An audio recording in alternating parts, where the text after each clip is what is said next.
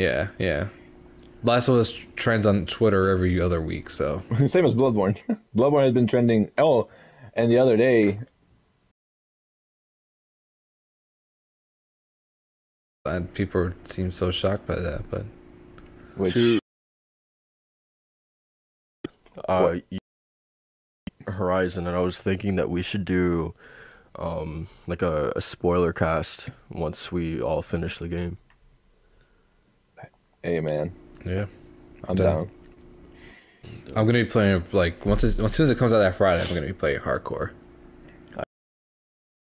So this is this is probably a little bit of shame right here, but I actually went to GameStop yesterday, and I pre-ordered Dying Light two, mm-hmm. and I pre-ordered Horizon, uh, the Steelbook edition. They had, they like, my reasoning for, for Horizon specifically, because I imagined that they would have, like, the big-ass collector's edition, the Regalia edition, and all that. Um, and they did.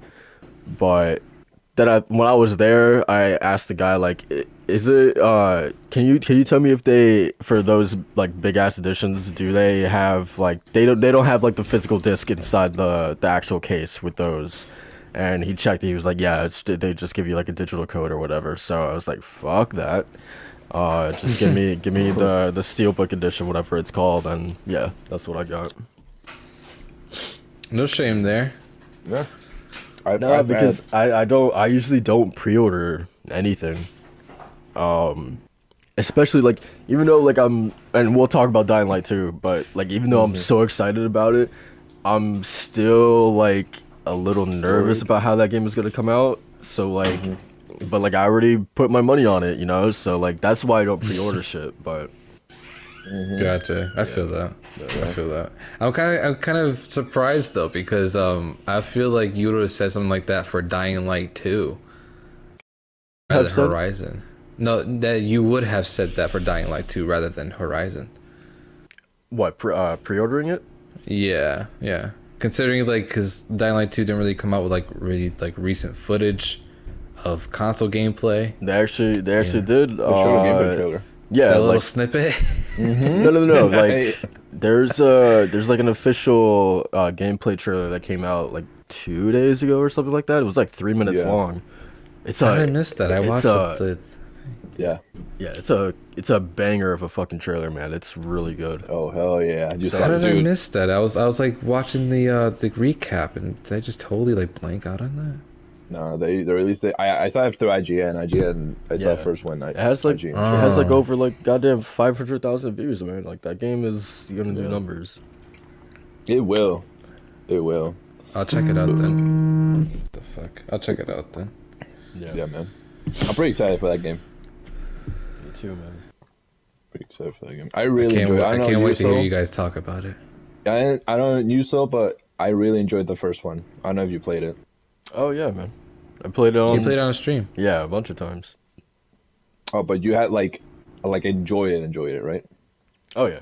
We'll we'll, we'll oh, talk gosh. about it, because, yeah, it's on my most anticipated. Oh, tight, tight, tight, tight. And Macho, I heard you say, oh, you guys talk about it. You you talk about it, too. You're gonna buy it. You're gonna get it. This man's talking about I don't got the time, bro. I don't got the they time. Got the, uh, hey, man, five hundred hours? Come on. Yeah, we were just talking about prioritizing games, beating games we just bought. I can't just go and buy another one. No matter how bad I want to play it, man. Yeah, for now. Gotta be responsible. I mean, I don't know. It depends on you. Um, Macho, we are live, by the way.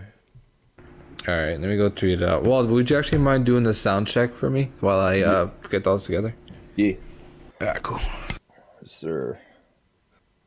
Let me get this podcast over here.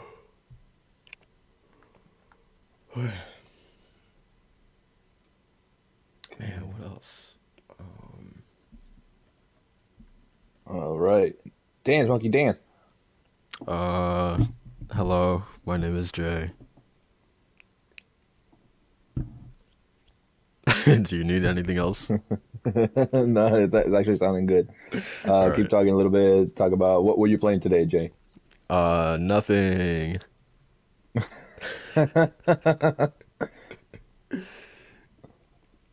Yeah, no, it was sounding great. I don't know about Macho, so Macho, when you can, let me know. Yeah, Macho's gonna come back and he's gonna be muted for the whole podcast. Yo. Matt, I remember still that podcast where you were muted for half of it and we had to start all over. Damn. Yeah, I think that happened with um, another video that me and Macho did uh, by ourselves talking about, I think, like, Assassin's Creed. Like, we mm-hmm. did we did that, that video, like, four times, dude. Bro. Yeah. Yeah, the, the technical difficulties are real. Yeah. Oh, man. Yeah, been, been interesting couple of days. Twitter has been interesting, to say that. Uh, you know, enjoying takes and everything, and playing Demon's Souls and hating life right now. You didn't finish it already?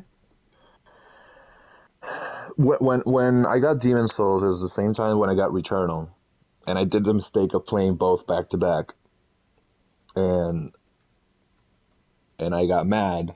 So I stopped playing both for a time, and then I continued Returnal, but I left Demon's Souls in my backlog.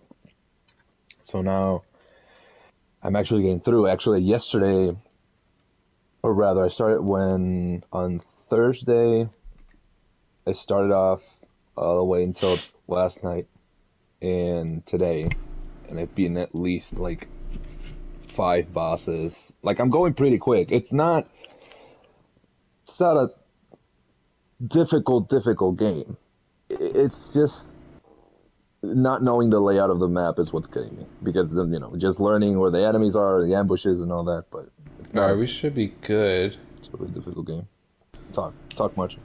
I am talking. This is Macho, the King of Kingdom Hearts and the Final Fantasy fanatic. I am all talking. Right. This, is, this is my low voice, by the way. I haven't had my cafe yet. When you, imagine when you say Kingdom, Kingdom, Kingdom Hearts. It just statics. It just says no. Doesn't recognize. Doesn't. Re- uh, yeah. Also, I changed our title, by the way. Um, oh, I was to, literally just in the process of that. I got. I put as you can. You could change whatever you want, but I put our top ten games of twenty twenty-one and most anticipated games for twenty twenty-two. So you could like fix that if you yeah, want. I just thought that on the fly. Yeah, that's basically what I just put. Okay.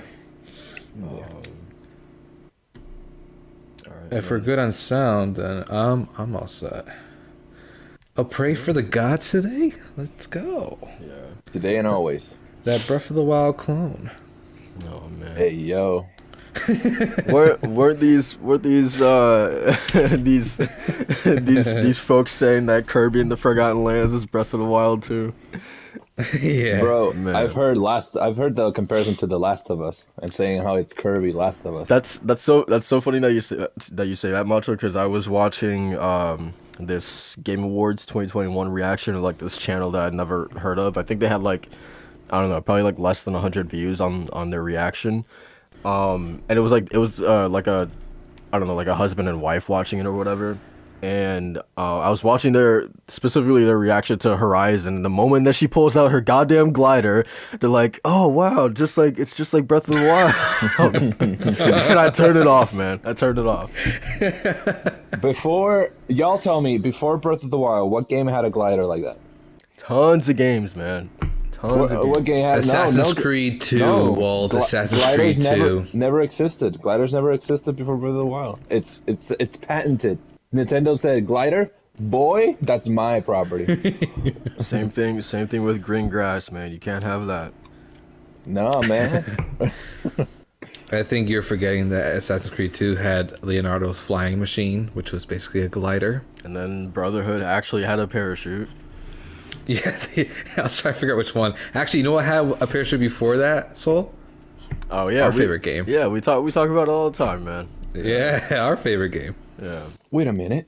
So is is Fortnite Breath of the Wild Battle Royale? Oh man! Wow, that's a see, that's a revolutionary idea. Yeah, man. There's grass, and they have gliders. Can you feel the grass though? That's the point. Oh, can you touch the that. grass? Anyway. That's that next. Yeah, yeah, a lot, a lot, yeah, a lot of these folks need to touch grass. That's a thing. um, guys, welcome back to the forty-fourth episode of the DualShock and Sons podcast. I am your host, Soul, connoisseur of anime waifus. Joined, got Macho. How you doing, man?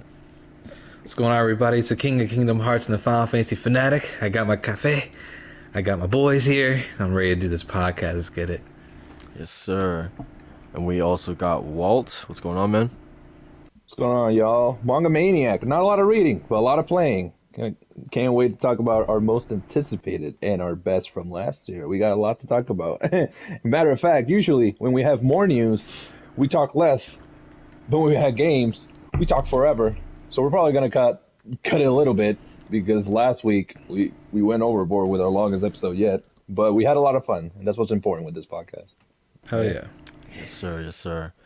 Um, so, yeah, as, as Walt sort of teased, uh, this is going to be a, a fun episode, man. We're going to kind of talk about our most anticipated games of twenty twenty-two, uh, you know, our personal ones. We're not, we don't have to compile it into a list or anything like that. Uh, this is just us giving out our, our personal uh games that we are looking forward to the most in the coming year, um and then we're also going to do the same for uh our personal uh game of the years uh for twenty twenty-one. um I'm curious, which should we do first? Uh because, like, I don't know, like, I want your opinion, because, like, my line of thinking is that we do game of the year first, and then, you know, kind of we leave, like, twenty twenty-one behind, and then we look ahead and do twenty twenty-two after, you know, our most anticipated after. But if you guys feel differently. No, I actually agree with that. It's a it's a nice motif there. Okay. I agree. Cool, cool, cool. Um, so, yeah. Um, yeah, like I said, this is going to be a fun podcast. Um, so let's start things off by talking about the games that we've been playing this week. Um, I, I guess I'll go first because it really hasn't been much on my part. Um Still, just kind of like I don't, I don't, I don't even want to say like chipping away at Dragon Age Inquisition. It's just like it's purely just like when I'm bored, I just like turn it on and just like run around for a bit. Like, man, this game is like I, I don't know. It's just like the complete opposite of of Mass Effect for me, where I find myself in, in Mass Effect every time when characters are like just having a conversation between each other, like I stop to listen. It, like almost the same thing with Guardians. I, I do the exact same thing, but with like Dragon Age, I am so like checked out, and like I do not care at all about like the banter between characters when we're like walking to places or whatever. It's just like I don't care about any of these people, man. It's so weird. It's so weird. It's kind um, of the opposite how I would feel for something like The Witcher with the comes to Dragon Age. Oh, like, man, it's it's like less interesting, like uh, Western fantasy. Yeah, yeah, um, yeah. I mean, that's that's totally how I feel. And like another thing is just like, man, this game is a fucking grind. Like it takes so long to level up. Yeah. Like all the X P that you get in this game is like plus twelve X P, plus twenty X P. And this is like, you need like over, like where I'm at right now. It's like, I need like over four thousand to level up. Leveling. Yeah, that's how it feels, man. And yeah, it's just like, I don't wow. know, man. It's just, it's the complete opposite of how I feel about Mass Effect. It's, it's really strange because it's, it's made by the same developer, man. Like, yeah. I, like it's, it's, it's insane. Like even, even with like something similar to like Skyrim and, and Fallout, like I, I both, you know, enjoy both of those relatively the same, but like with Mass Effect and Dragon Age, it's just so lopsided towards one side versus the other. It's it's really strange, man. Um, I I would wonder if I would feel the same about Cyberpunk and The Witcher. Um, but mm-hmm. yeah, I, I don't know, man. But yeah, that's pretty much really all I've been playing. Um, just waiting for Dying Light two to come out, and And then, you know, I'll be talking about that sure. for forever. But, um, yeah, man, that's that's pretty much it for me. What about you guys? Uh, I'll go in a little bit. Uh, this week, while I haven't played many games, uh, same as you, so I'm trying to focus in at the very least. But not playing a lot, but playing only one a week or two and chip in you know, chip away at my backlog. uh, I finally roll credits on Kena, and I was telling Macho before the podcast that... He got some smoke for you, Jay. Oh, you, man. Listen, Jay, you talk about how you had a lot of trouble with that last boss. Now... Oh, come on, it's, man. Come on. Say your exact words. Say your exact words, Walt. Don't be... It, here funny. we go. Here we go. Fucking gamer T M uh, Walt over here, man. Ultimate gamer. It, Fucking M L G how... Walt over here. I, bro, I got that boss in, like, like my second try. Like, it... The, the, the fight itself, I don't know what was so bad. I had a, a rougher time with, with Toshi, but, like... Wait, the, the, transition... the guy, the guy with the bell on his neck or whatever. Yeah, yeah, with with. Uh, oh, come the... on, man. No, and that's the thing. See, see, that's what I mean. You have a harder time with bosses that I just eat for breakfast, while I have a hard time with you know, guys that you just... you know, you know who else had a, you know who else had a hard time with that boss? Who? Kid Smooth, man. I don't know what that says. I don't, I don't know. I don't know what that says about you, but uh, hey, hey man, hey man. Oh no! If, there's something that that I've always noticed about me in bosses in video game. I always have a harder time with human-sized bosses than I do with like monster bosses. Yeah. And the Rot God, that's like I think that was the easiest boss in the whole game. To be honest, I think I like, think once you like. Once you actually figure out that, like, how you can, like, just jump over his arms and, and whatnot, then, yeah, that boss becomes infinitely more easy. Right. But, um, yeah. You learn, yeah. You, and, you know, it's about power. It's about drive. You know, you gotta learn. Yeah. Uh, the, the only problem is that it took me eight tries to learn that, so. Yeah. And that's the thing. Well, in Kena, I had an easier time than you, but then in Returnal, you had an easier time than me. So it's like... You know, it, it's interesting how playstyles influence how hard of a time we had. I don't know. Maybe we're I, was just, I was telling you, man, because Soul had the fear of God of him when he was playing Returnal, man. I mean, I couldn't, I couldn't, I couldn't shut that thing off, man. So, yeah. Bro, but yeah, man, I, I roll credits on Kena. Beautiful game, absolutely loved it. Uh, I told Macho that he should really, uh, uh, he has a good game there to end up his backlog to chip at uh, eventually. Mm-hmm. Uh, after that, I was like, you know what? I think it's time to go back to it. And I put on Demon's Souls, and I continued from where I left off. I don't regret it. I love I love the Souls titles. You know, Blue Point did a great job, and, and it's a gorgeous game, but golly, I'm, I remember, I'm remembering just... the two feelings that these games make me feel. If both incredibly rewarding sensations and, and you know, uh, and persevere, if you persevere, you get incredibly rewarded, but then you also have those moments where I question, why am I playing this video game? I'm hating myself right now. I hate everything. I hate this boss. I hate this level. I hate everything. And you know why that was the case? This, apparently there's an order I recommended for you to beat each section, yeah, because each section. Checked out my article, man. No, here's the thing. I I had LockNet on, on my phone at all times because I was about to look up, you know, depending on the level I was and the guides that I needed eh, to look up your article. But in my mind, I was like, man, this the, the last level I left at was at Upper Latria. And I'm like, oh, man, I bet there's like one of the easier sections because it's like right after the, the idol. But, yeah, psych, I'm a clown. I went against the Maneater like mm-hmm. five bosses too early. Mm-hmm. Yeah. Bro, oh my God. when I when I fought this thing, I was like, okay, he's a bit beefy, I, I, but I'm good. I, I, I fought worse. I've chipped away at other bosses before. A second one I love, jumps in. I love in. how his bro, voice sounds scared, man. Bro, there's two man-eaters. A second one jumps in. I was like, what the hell is going on? And I get, boom, bopped off. Okay, no, maybe I just need to, to look where the second one's coming from. Nah, they both keep charging at me. Because they're like, oh, there's a noob. Let's just charge at him. He doesn't know what to do. Boom, boom, boom.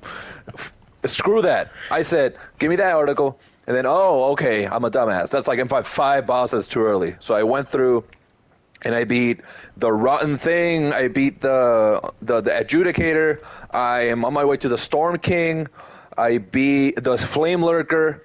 Flame Lurker I got in one try, but that was one of the most intense fights I ever had in that game, and I loved it. I loved everything about it. Uh, I beat the Dragon God. Uh, all of this in two days, which I was just like, not speedrunning, but I was like, oh, okay, I'm in I'm in a zone. I'm in the zone. Once I'm in the Dark Souls, Demon Souls, you know, that Bloodborne zone, it's if I go out, I'm going to start sucking.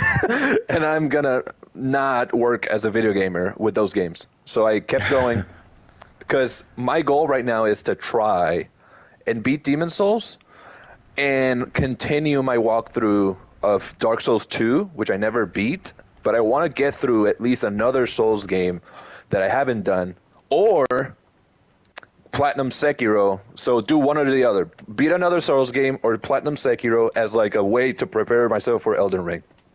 So I'm on that. Um, and aside from that, I'm, I'm just on my Switch. I've been playing some Pokemon. Uh, was it Brilliant? No, Shining Pearl, because nostalgia, and I love uh, I love thinking I'm fifteen and that life has no responsibilities. So that's fair. that's, fair. that's a that's a fair getaway. Yeah, yeah, yeah. But yeah, man, uh, great, great mixture. Demon Souls and Pokemon, very different games. It's basically the same game. Basically um, the same game. Both the same as hard, just as hard. How about you, Macho?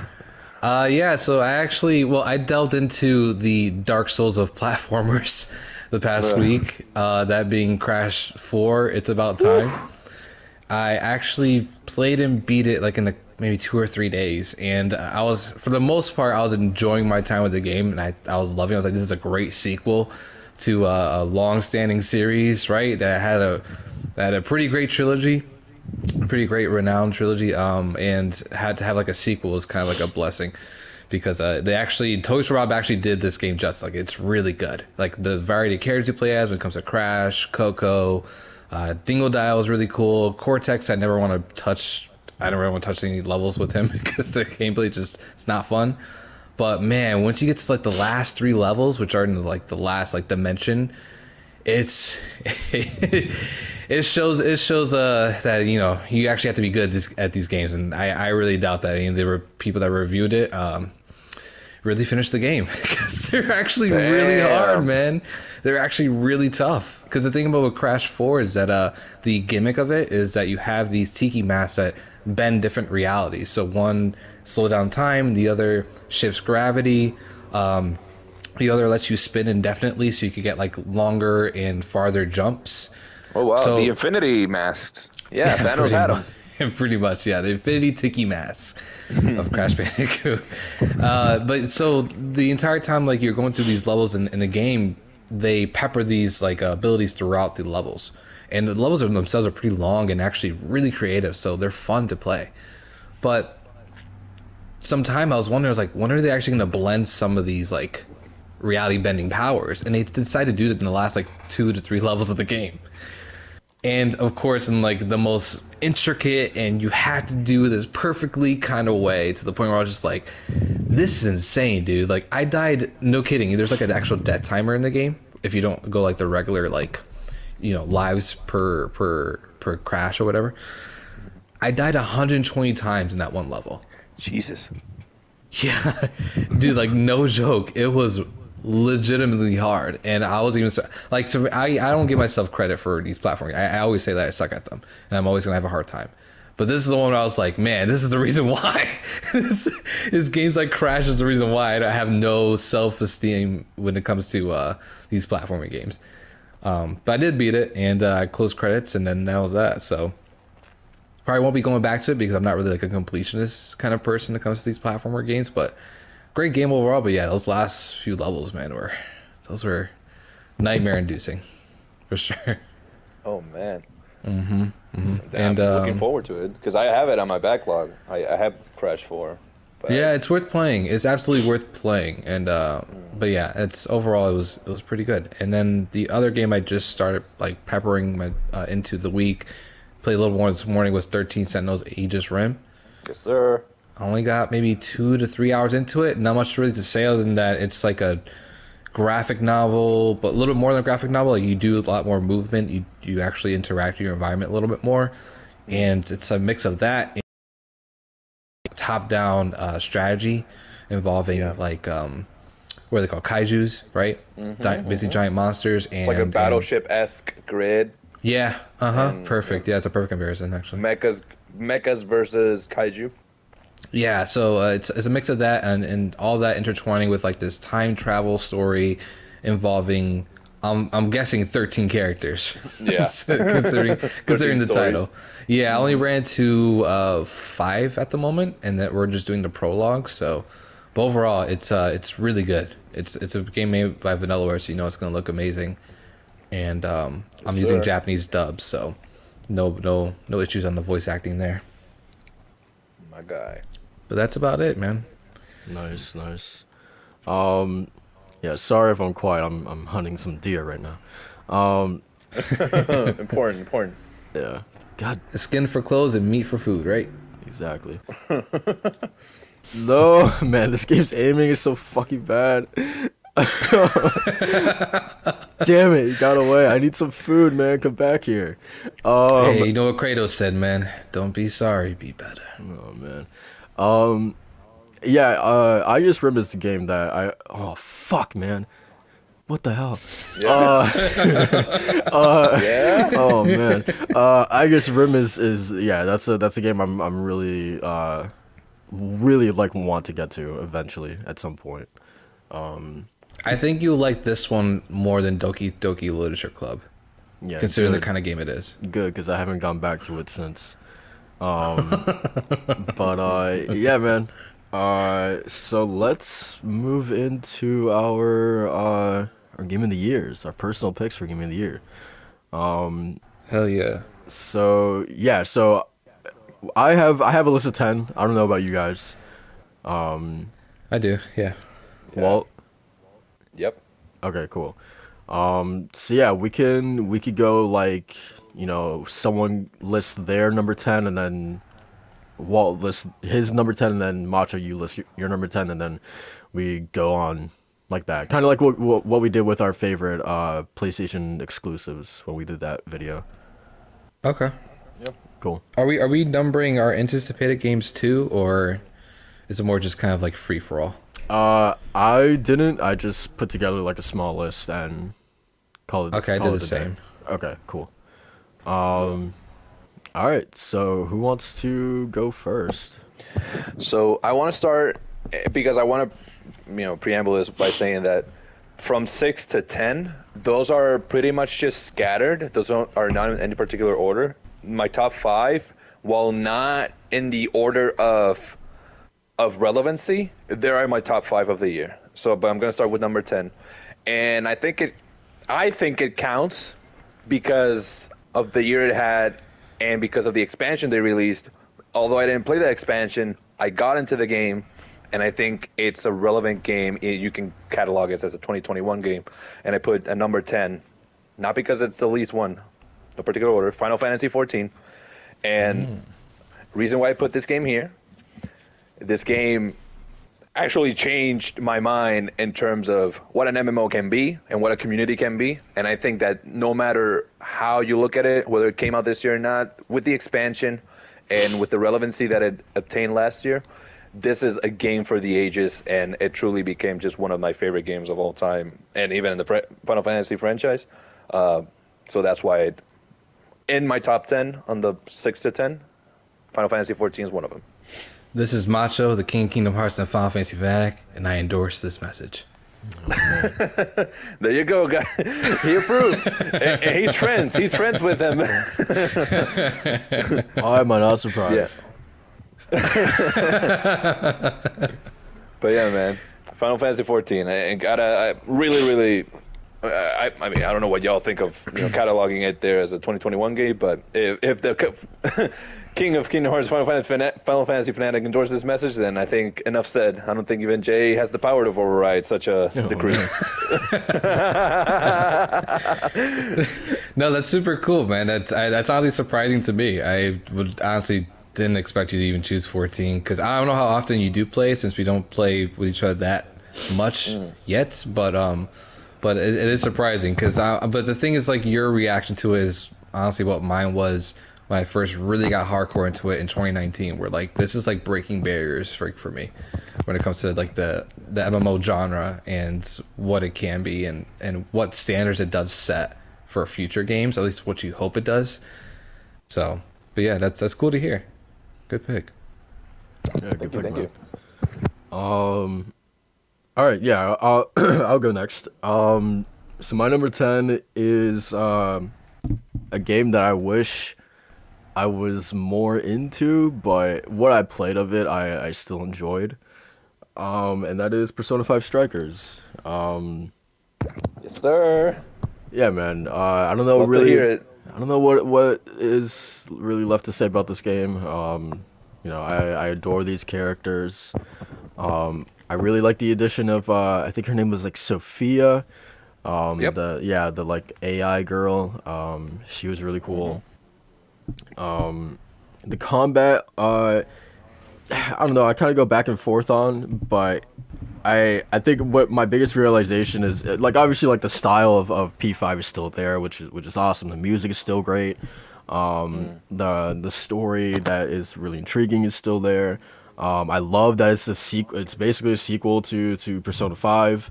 Um, yeah, getting to proper. catch up, yeah, getting to, to catch up with these characters, you know, like a, a couple months later. Um, you know, after the ending of the original P five is is really really cool to me. Um, you know, kind of kind of sort of like what uh, I think Persona four Dancing did to uh, Golden, I want to say. Um, yeah, I think so. In in Ultimax, I I think. Right, yeah, right. Um, so yeah, I, I really love that, but I think the biggest thing that prevented me from finishing is it's just the gameplay. Like I really, I really, it, it's just weird playing a Persona game and not having you know the, you know, sort of like staple Persona gameplay in there. Like, I I know B G disagrees, but I, like I want to go to school, man. I want to hang out with people. You know, I I want to do all these things and and you know bond with confidants, et cetera, et cetera. And not being able to do that was, I don't know, it really dampened the experience for me. But um, other than that, it was still, what I played was still a, a pretty fun time. Um, but yeah, that's that's my number ten, Persona five Strikers. Good stuff. Cool, cool. Well, I'll kick it off by doing a little cheat code here. Um, number eleven is... oh, here we go, here we go. It's Final Fantasy seven Remake Intergrade. Mm. Um... I just want to give this a quick shout out just because it was a very good P S five port. Uh, it made a beautiful game look even better. And on top of that, the intermission D L C was a straight up banger. So we already talked about Yuffie last week, so I won't get too much into it. But yeah, that was just like a quick number eleven. But my true number number ten here is Metroid Dread. My boy. Um, Metroid Dread is my first Metroid game that I played completely. I played a little bit of Super Metroid uh, through some backwards compatibility on the Switch, um, but never really dived too much into it. But man, Dread is like a whole like level up for the entire series, it feels like, uh, when it comes to the gameplay and how swift and fast you're going through these environments, how badass Samus is whenever you're defeating bosses and the cinematic shots that you get when uh, whenever you get like when you beat the boss and stuff like that. Man, it's it's a whole nother level that I wasn't expecting, and it was definitely an impulse buy and one of those things where I was like, yeah, I'm definitely keeping this game for a long term. Um, I haven't replayed it since, but it's one of those things where I want to go back to it and just know more about the map uh, and really just get involved and really like basically expert these bosses that were pretty tough the first time. And uh, especially the last boss was like, oh my god, kind of a pain in the ass, but still a lot of fun. So, Metroid Dread gets number ten for me. Nice, very nice, very nice. All right. Well, my, as I mentioned, no particular order, no, number nine.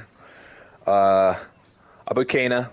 I expressed my love for this game at the beginning of this podcast. Uh, beautiful game, very much a, and I wouldn't, I wouldn't say sleeper hit. It's more so of a. I call it the underdog whenever came, when it first came titles, because not a lot of people talked about it as much as I thought they would. Maybe that was just my Twitter circle or slash social media circle. Uh, but it's a beautiful game, gets the acknowledgement it, it deserves, and I think that Macho, you're really going to enjoy it, and Jay very much agrees that it's a very good game. but not as hard as he, as he mentions. But you know, it's oh, really good. Man. It's, it's really good. But yeah, yeah, man. you tell him. You tell him. On my number, on my number nine, we got Kena, Bridge of Spirits, Ember Labs, Fish Labs. So many labs, man. Why so many companies have labs on the end? Uh, it's funny. It's like a little experiment, man. We're the little guinea pigs that they test on. But yeah, man. Fantastic game. Uh, who's next? Macho? Yeah, Macho. No, no, Walt. Walt's next. No, Not Walt. Soul's next. You just Soul's next. Me again? Wait a minute. Um, okay. Uh, yeah, so my number nine is uh, Chivalry two. Um... This is a game I really wish I uh, didn't stop playing, because when I was playing it, I was so into it, and I loved every second of it. I'm usually not a multiplayer guy. Um, you know, I think this year, in terms of multiplayer games, I played Destruction All-Stars and Chivalry two, and that and that's pretty much it. Um, but this game absolutely hooked me. Um, I love just, like, being... That feeling of just like being like a, a just like a little small component of like a giant army, and like even though that, that is true, you're like one in like twenty people, you still have like you you can still have like a lasting impact on the battlefield. Um, I really enjoyed the maps. Um, I really enjoyed the classes as well, and just like the game modes that you would do um, were really really cool. Um, and just how visceral the combat was, and, and also, like, how surprisingly deep the combat was as well. Like, it's not like you're just, like, you know, just, I don't know, like, pressing the triggers to, to slash or whatever. Like, you have specific directions that you slash, you have blocks, you have parries, counters, um, kind of, like, uh, bashing attacks. Like, it, it's surprisingly deep, uh, kicks as well, um, and it's almost like... Like, one-on-one battles are really just, like, like you're sizing up your opponent, seeing exactly how they're going to move. Like, are they going to thrust? Are gonna are they going to do, like, an overhead slash? Um, you really have to kind of, like, watch your opponent as you're you're fighting them, because you can't, you can't just, like, simply just, like, you know, just slam the trigger and hope for the best. Like, you actually have to study your opponents and, and watch how they move, and you have to react accordingly. Um, and... Yeah, it's it's just a really, combat-wise, it's just a really, really smart and, and fun game. And um, I want to get back to it eventually. I don't know when that'll happen, but um, yeah, I really, really enjoyed my time with, with Chivalry two. And yeah, it gets it gets my number nine. That sounds like a fighting game. Yeah, pre- pretty much, man. Um, yeah, it, it that's a really good analogy. It, it basically is. Uh, just like a, a first-person medieval fighting game, almost. Super cool. Yeah.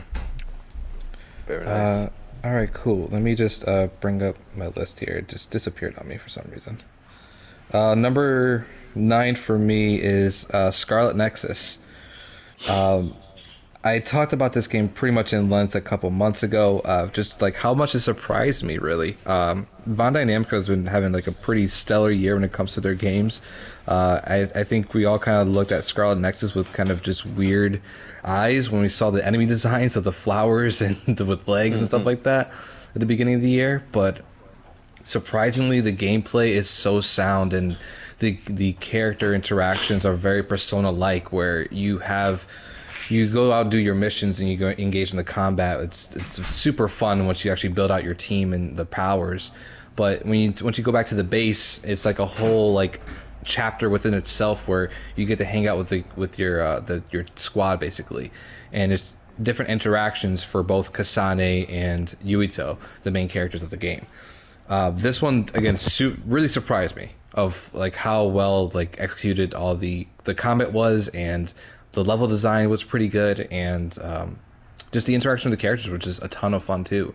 The only gripe I'll say that I've had for the game was the story gets really, really messy in like the later half, like to the point where they're blending in like four or five different themes, and it's not very done well, and it's really confusing. Um, I played Kasane first, and then Yuito, which is kind of like the backwards recommendation for from what I'm seeing for people, but. I feel like for a game like of this flexibility with its systems, it should have allowed for better storytelling in each one, while having little nuggets to go uh, to that want to make you want to go to the next one, which it did, but a lot of that was kind of overcrowded by a lot of like the really big themes that were they were pushing like the later half of that game's story. But regardless, it's still a lot of fun. Um, I can't wait to actually get into the second D L C they have, which is like you get more bonding, what's what they call it, more bonding episodes with the characters, um, and I think more missions you can do. So it ha- even had like uh, post post launch support, which is good for people that are, are just getting into it now and catching it on sale. Now you have like a whole bunch of content for you that not only makes the game a little easier to play and gives you more rewards, but you also just get a really good thirty to forty hour uh, action R P G. Nice, nice. Mm-hmm. Yeah, yeah. Hearing hearing you talk about that game throughout the year, yeah, I definitely knew that that was definitely going to be on your on your list for sure. Mm-hmm. Um, so happy that that game is on Game Pass. Truly gives a lot of people a chance to try out on the greatness because it sounds fantastic. Can't wait to delve into it and like because I know it's one of those games that where I see myself starting and not letting go until I finish because I see myself just losing myself in it. Uh, which goes to my number eight, uh, Chorus, which is interesting because this game I I played until recently. I didn't play until recently, and and I gotta say this is one of the most uh, very unexpectedly great video games that I've played in a while. I've never played a space combat video game like this one, and it seems like I chose the perfect one. Uh, it has a solid narrative. It has solid voice acting and characters, uh, a intricate, a rather intricate uh, world building. Uh, it's a sci-fi. Usually sci-fi, when, when there's world building and whatnot, you just hear a lot of nonsense and just hope for the best. Just hear a lot of jargon, a lot of technological, just nanotechnology, aliens, this. But it's a very... It reminds me a little bit of of how Dead Space had this idea of fanatics and how they mixed science and religion, and I really I like the approach that the narrative is taking in terms of that, and how the you actually your character comes from being affiliated to this organization, religious, you know, zealots and whatnot, and you're actually trying to rectify a mistake that you were a part of. So it's a nice redemption story where, in and of itself, is it's very interestingly put because you have these moments of inner dialogue, of inner mo- monologue rather, where let's say you're talking with an N P C and you're telling this person, um, oh, you shouldn't go in there, you're going to get hurt. And then you hear her whisper to herself, because because I've been there and they betrayed me. And you, you'll have this back and forth with the character where she'll have her dialogue, she'll have her story moment and whatnot, but then she'll in her mind start talking, wait, like like doubting herself. And you're, you're, you'll hear her in a monologue, which is fantastic. Um, visually outstanding and very tight and, and responsive controls, I think. I haven't played, like I said, my first space combat. I don't know how it holds up to other ones. Um, but nonetheless, I totally recommend it uh, if y'all are interested in a more condensed uh, space combat game that I'd say is more of a, you can put in thirty minutes and you're good for the day. Uh, it's not a super long game, but definitely worth it. And that would be my number eight. And again, nice. No particular order, because I have I have two two games on six and seven, which I wouldn't put on top of it, but I just have all these all these spread around some. But yeah, Chorus, man. Uh, very surprising. I, I, I'm surprised that it's in my list, because I did not until I played it. I was like, whoa, wait a minute, this this this goes up there. This is gonna go up there. Yeah, sweet. I was I was watching some gameplay of it the other day, and yeah, it looks it looks really really cool. Um, it is, man. It's fantastic. Yeah.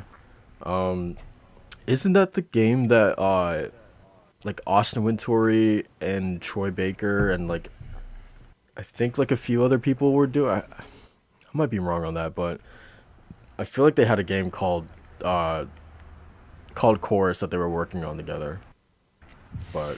Mm, I don't, I'm not too sure. Uh, all I know, this is a Fish Labs game, and uh, actually published by Deep Silver, which usually I don't, when I see Deep Silver affiliated with any game, I'm just like, oh, it was whatever, but this one was surprising.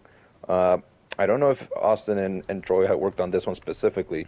I mean, I wouldn't be surprised. I mean, that the the game has quality to it in, in all aspects in terms of, of voice acting and and... and direction and in, and also in music, uh, composition, so I wouldn't be surprised. Yeah.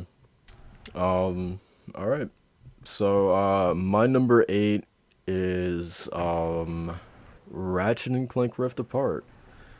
Um. Mm-hmm. Mine, mine is in order. I don't know about you, Macho. If you if you said yours are in order or not, it is. Yeah. Okay. Mm-hmm. Um. Yeah. So my, my number eight is Ratchet and Clank Rift Apart. Uh, just like, if you want to talk about like, I don't know, like the most fun that you've had in the game this year, this one is probably up there. Um, yeah. It's it's a it's a fantastic Ratchet and Clank game, and like even because I've heard a lot of people like levy that as like a negative. Uh, for Rift Apart, that oh, it's just it's just another Ratchet and Clank game, but like I feel like a good Ratchet and Clank game is still like better than like most games out there, if if that makes sense. Um, so yeah, like yeah, yeah uh, it it was still a ton of fun. Uh, the arsenal, even though even though a lot of the weapons were sort of like re re sort of like uh, things that we've seen before in the franchise. Um, You know, they they were still fun to use. Um, I think Rivet and, and Kit really saved this game for me because story-wise, it's, I don't know, it wasn't like the most exciting thing to me, but uh, Rivet and, and Kit definitely add, um, I don't know, just, just a new sort of like breath of fresh air for a franchise that like, this is probably like, I don't know, like maybe the tenth Ratchet game that we've that we've had with these characters, so like I don't know, it, it was it was good to have like a, a fresh pair of legs in there to uh, freshen things up. Um, so yeah, I really really enjoyed those two. Um, but yeah, other than that, I I think I've, I've talked about this before, but I really miss the old Ratchet and Clank humor. Some of the stuff that that were, uh, was being done in this game really felt like Disney-esque, so I wasn't really feeling it too much. Um, but hmm. I, I think I've just accepted that, yeah, that's the direction that this franchise is going with, going in, which which is fine. Um, but yeah, I'm I'm excited for the future of Ratchet and Clank, if which we probably won't get one for like another ten years or, or whatever. But um, Damn. I I it's it's it's got to a point where like I, I enjoyed uh, Rivet and Kit so much, where I think I said this last week as well, that I wouldn't mind a game completely focused on, on those two rather than Ratchet and Clank, right? Because I, I feel like another like Ratchet and Clank game would kind of be like like okay, like here we go again. But if the next game is just purely called, you know, Rivet and Kit, I think that would be really cool, and that's kind of what I want over uh, another Ratchet game. Um, but yeah, that is uh, my number eight, Ratchet and Clank Rift Apart. Um, Macho, what do you got? Funnily enough, enough, man. Uh, number eight is Ratchet and Clank Rift Apart. Oh wow!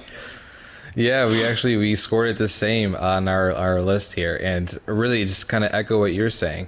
Um, but what what I'll add to that is, I think what Ratchet and Clank Rift Apart really, what really sold me on putting it this high. I originally had a number ten like last night, and I was really oh. thinking about my list. And when it comes to the fun factor, man, like, yeah, like, absolutely.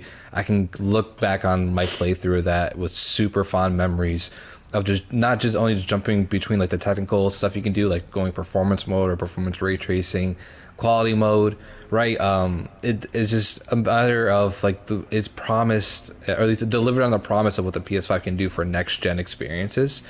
When it comes to the controller, when it comes to visual design, and just how the game operates, and like that's a game made specifically with P S five architecture in mind, and uh, it, I just love the experience with that, man. It was a ton of fun, and again, it's a Ratchet and Clank game, so for me, like those games never really grow old. They're always going to be fun games because of how zany and wild they can be. But right. I'll add to it, it's saying that the uh, like the I love like the um, the planet design and, and kind of like the overall art style of the game. I feel like they put a lot of creativity into that, and it pulled off in spades. And I completely agree with you, Soul, that if even if we don't get a Ratchet and Clank game, I will love a Rivet and Kit game. one hundred percent. Yeah, yeah, for sure. Um, and that that's something that I really want. So, but yeah, that's um, if you want to add anything to that, Soul. No, no, you yeah, you said you said everything that um. Yeah, I, I, I agree with everything that you said. Um, so that so that was my number eight. Um, but yeah, I, I think it's a fantastic game. I'd, like if even if you haven't played it this year, like it's one of those games like when you get a P S five, like that's one of the games you're going to be recommending, bar none. Yeah, for sure. Um, all right. Well, well, my number number seven. No, wait. Oh man, wait. Uh, the list. Okay, there we go. Uh. Number seven, man. Uh, Macho already touched on it, uh, and I like what he said. Metroid Dread, um, man. This is my first ever Metroid game, and ironically, it's you know it's where we get this the, the name you know Metroid the, the half of the genre Metroidvania, uh, you know, kind of type of game and.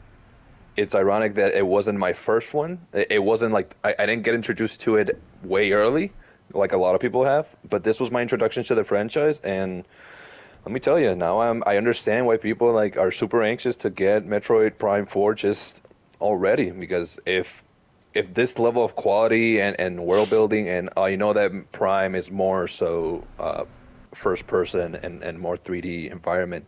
Um, But Samus, man, dude, I, I didn't think that a silent protagonist could be this enticing and this interesting and as badass and as, like, actually, like, cool-headed at the same time as Samus was in this very interesting take of, of Metroid. Because I know the Metroid is usually more focused on, you know, just on the platforming and action and, and, and resource gathering, or, or rather, uh, material gathering or... Uh, equipments and whatnot, but this one had this aspect of, of suspense and stealth, and you had to really get through these creatures that there was no way that you could defeat.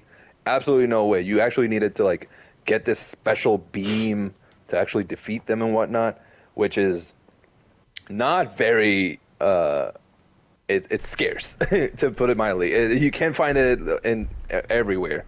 So what were they called, the Emmys? The Emmys are very intimidating. Very intimidating. And whenever you enter, you, you before you enter an area, you actually see the door.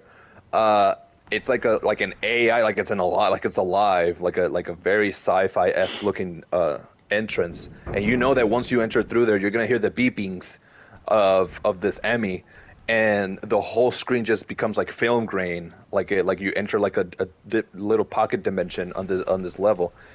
And right now, your objective is to get through it and not die, because these things, once they once they get you, the level of mar- the the margin of error for you to be able to parry them is so small. I rarely ever get it, but when you do, it's so rewarding, and you actually get a second chance of escaping this thing. Um, so it really it, it, it kept me on my toes. Surprisingly, I didn't expect the Metroid Metroidvania to. To to keep me on my toes like that. Uh, usually it's more so just, you know, like Hollow Knight type of thing or, or Bloodstain, where I'm just, uh, like, you have to be quick, quick, quick. But on this one, you actually have to take your time. So, Metroid Dread, man, uh, fantastic game. Really, really good. I can't wait to keep playing more of it, because with Metroidvanias, and, uh, I just, I try to play to the fullest. Hollow Knight I didn't, because I, I loved myself and I didn't hate myself. I, enough to where I wanted to fight every single boss one after the other, because I know there's this, I think it's a pantheon of bosses where you you have to fight each boss one after the other in like a harder difficulty. Um, and the yeah, completion I haven't is, done that. It's it's, nah, it's ridiculous.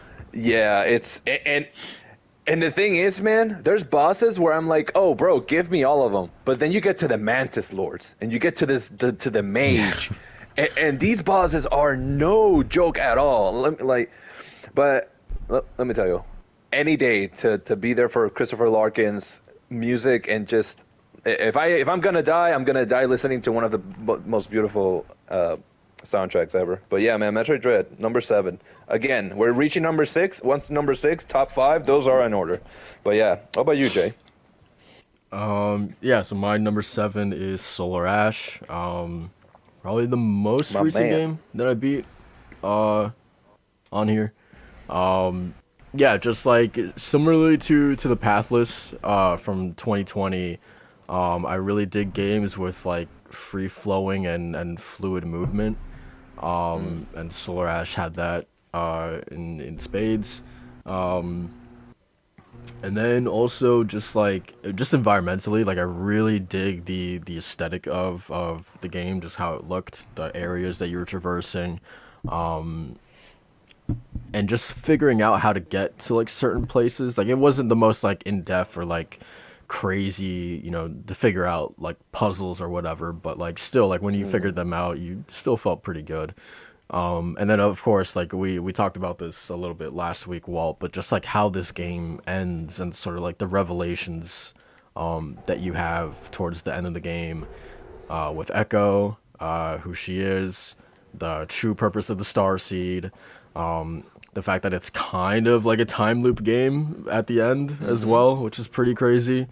Um yeah, all that stuff like really blew me away. um And then also, uh, I really liked a, a lot of the side characters as well. Um, yeah, they really yeah. stood out. Yeah, they're they're really cool, um, especially the like the like uh, crab like captain the of general. Like yeah yeah he he was yeah he was he was kind of cool. Uh, trying to help yeah. him like accept that like hey like it was it was also kind of sad at the same time, right? Like helping him to accept that like hey like your your team is gone, like no one is coming back. Um, God, this fucking game, man. And it was hilarious when you found out the reason why his crew perished, because there's there it, it's it's it's messed up. It, it sucks and it's sad, and, and it and it is a sad storyline, but there's like because you find different parts of different crews of of the ship, and one of them I remember that they were just carrying this very heavy object. And they were talking about how, oh, we're going to bring this to the ship, and and we're going to be able to build this, or we're going we're going to be able to uh, like benefit from this. And and you hear him say, steady, steady, steady, wait, wait, wait. And you just hear them just crash. Oh, man. And, yeah. and, and it's every single one. There's one where they get electrocuted, but it's because they were, they didn't, like, they were focused on something else, and they touched it on accident. So it's it's not like they perish in the most, like, tragic way. It was just a mistake that was overlooked by their part, and it was it was a bit funny, but when you came to him, it was not funny because he was very hurt and he was denying it. He was talking about, oh no, this is for the good of the cause, but you heard him his heard it in his voice just how how broken he was. We're very yeah, very cool. He was it, still he was still very much like yeah he was very much in in denial of it all, and you know mm. still sort of like. He he was still sort of like pretending that he he was he was he was like the captain, but like you know there was like no one to, to really captain, like everyone was dead. So that mm. that angle was actually like really really sad. Um, and you could choose to like respond as like as like a cadet or something. And, yeah, and, like, yeah, say, that's like, what I did. Like, yeah, same. Because I was like, man, uh, the world's ending. Let me just humor this guy and help him in his time of need. You know. Yeah, for sure. Um, but yeah, that's my number seven. Dope, yeah. I'm a, that, that sounds that sounds cool. I have it on my wish list. I have no idea when I'm actually gonna get to play that game, but that sounds pretty cool. Um, sure. My number seven is Guardians of the Galaxy. Ooh. And we talked about this game pretty much in line in the podcast ever yeah. since it released. Man, I think it's it's just one of those games that caught everybody by surprise. Um, where where we were just completely shitting on it, right, when it first revealed. That first gameplay video was not, it was not it, and then it came. It comes out. Turns out it's one of the best games of the year, and it ends up. I, I honestly, if you guys would have told me Guardians of the Galaxy would have been in my top ten list, I would have laughed at you. Um, did not see this coming with this amazing cast of characters, uh, characters I already liked from the M C U, but now really love from the game. That just completely fleshed them out, and rightfully so because the game's a different medium, but. Case in point, this just really did justice to the Guardians of the Galaxy group and really fleshing out these characters' complexities, not just what makes them strong and what makes them funny, but what makes them weak at the same time, what what their problems are, what they think about, what their hobbies are. It's uh, it really touches on all of the the humor that comes with the the franchise, as well as the camaraderie, and then once you get into that, the gameplay is Uh, it's, it surprised me. It's very much Final Fantasy seven remake-esque, where you have a team that you can call out and do things uh, at any given moment, and you can combine those attacks. And I think for what it was, it was a lot of fun, and definitely kept me interested and kept me playing, kept me going through levels and going for collectibles. So um, just add that on top of a game that has a really good story and great writing, and even better music. I think it's uh yeah, it deserves a spot for sure. My top ten, but number seven goes to Guardians of the Galaxy. And uh, shout out to shout out to Kimura for winning in our top three uh, characters of twenty twenty-one too. Yes, sir. And um, one moment, and uh, and Guardians just sticks out like a sore thumb to me. It's not not in a bad way, but more just like it, mm. it's something I'll always remember. And that's the moment between Drax and Peter talking on Nowhere and about the death of their families. I think that that moment itself just really hit home for me, and something I'll always remember. What the fuck? Yeah, yeah. I, I, I didn't spoil it. I swear. No, no, no. What I'm the just, fuck? I'm just, I'm just, I'm just confused, man. This game. Um, god damn, uh, this game, man. Uh, but yeah, I, I, I agree. Um, yeah, Guardians is those those are those are moments that, that very much stuck with me as well. Um, but um, yeah, yeah, yeah, I'm I'm actually pretty surprised, Macho, that it was that low for you. Um, yeah, there's um, once I go down my list, I think you'll you'll kind of understand why. Okay. Okay. Yeah. Um, all right. So uh, my number six is Kena Bridge of Spirits. Um, you know, I think Walt pretty much said everything that needs to be said about this game. Um, I, yeah, I, I really enjoyed uh, Kena as a character. Really, really enjoyed her. Um, also visually, it's probably like right up there with Ratchet in terms of just like the most like visually and like technically like appealing game that I've seen in in a really long yeah. time. Um it's just absolutely gorgeous to look at.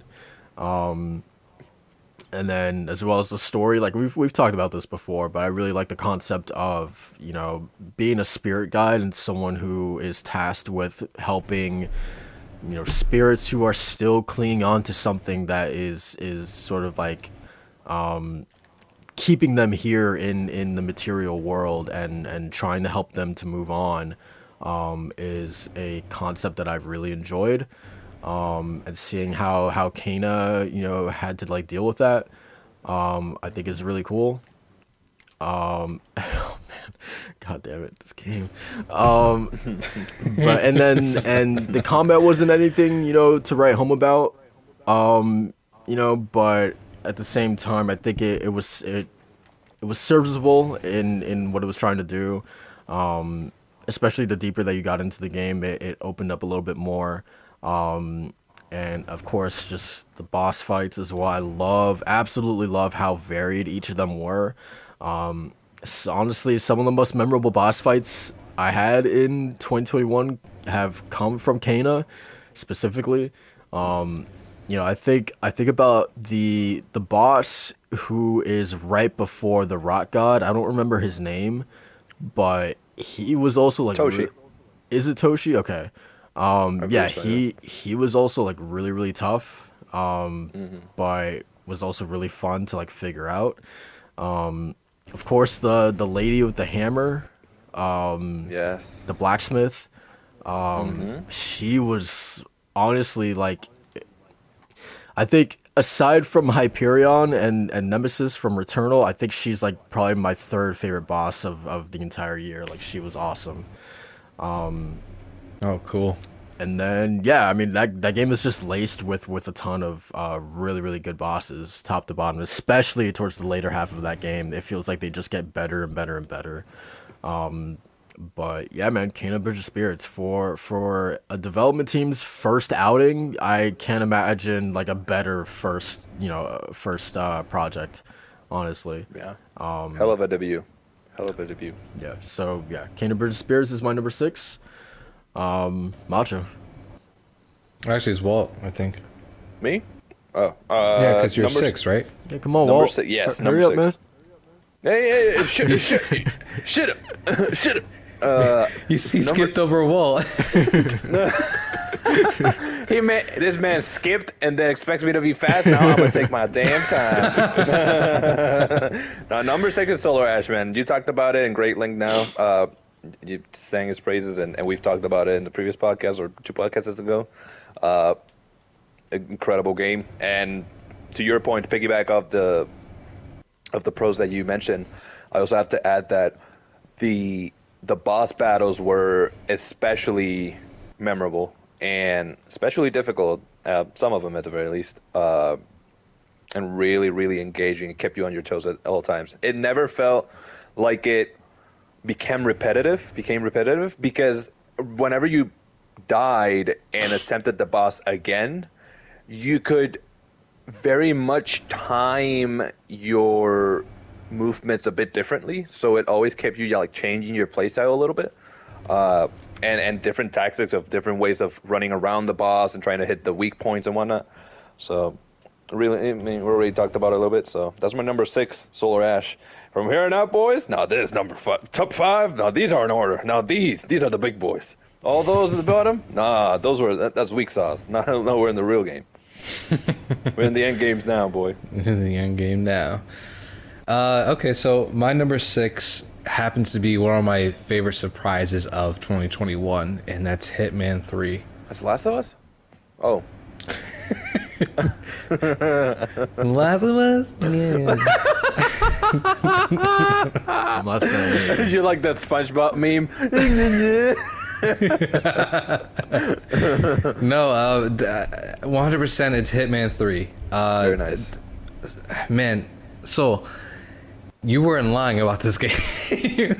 I'll just say right now, you was not messing around when you're talking about, when you're praising it and talking about the just the overall intricacies of the levels and how much fun they are to explore. And Walt, you said the same thing, man. You're the one that ultimately convinced me to pick up the game when it was on sale and to actually dive into it when I had no intention to. Um, I was thinking about it here and there, but like overall, like I really wasn't sure if this was a game that was going to be for me, because I'm not really into stealth games.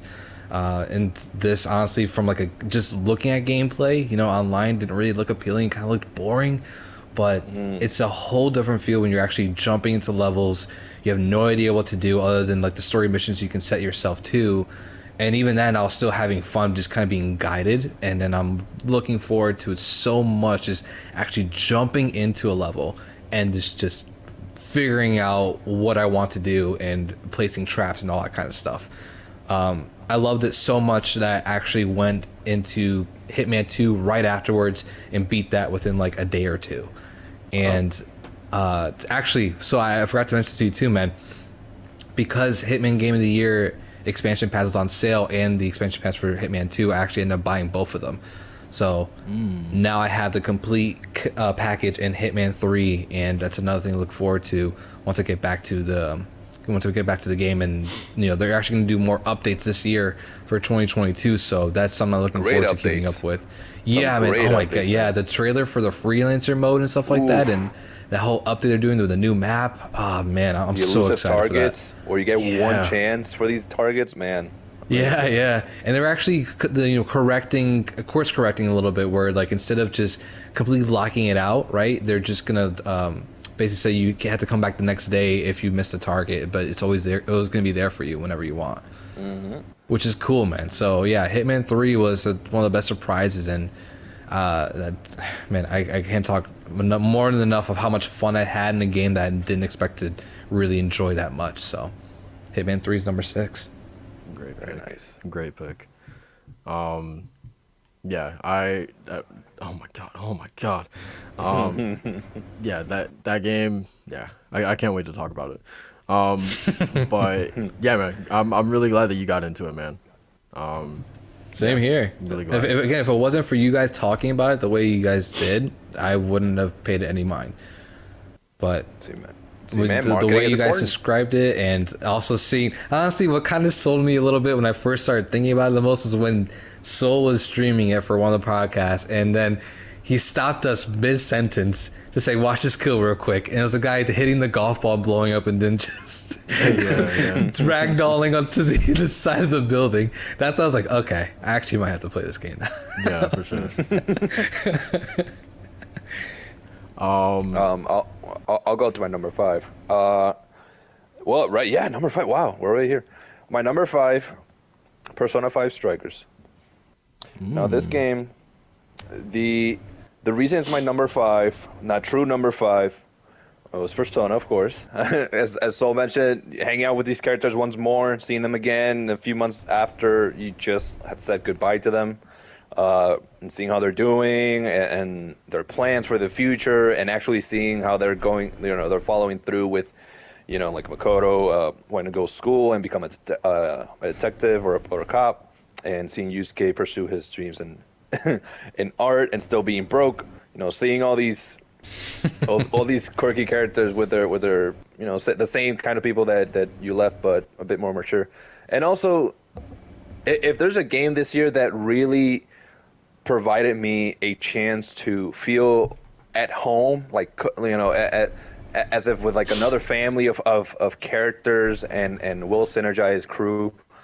And also gave me the opportunity of playing a video game that, while it can serve as background music, where I'm you know I'm watching a podcast and I'm just mindlessly playing, and and you know chopping down huge groups of enemies, uh, it's Persona five, and and it allowed me to have that mindless game that also I just so happen to love to death, you know, uh, and have this cast that I really really enjoyed being around with.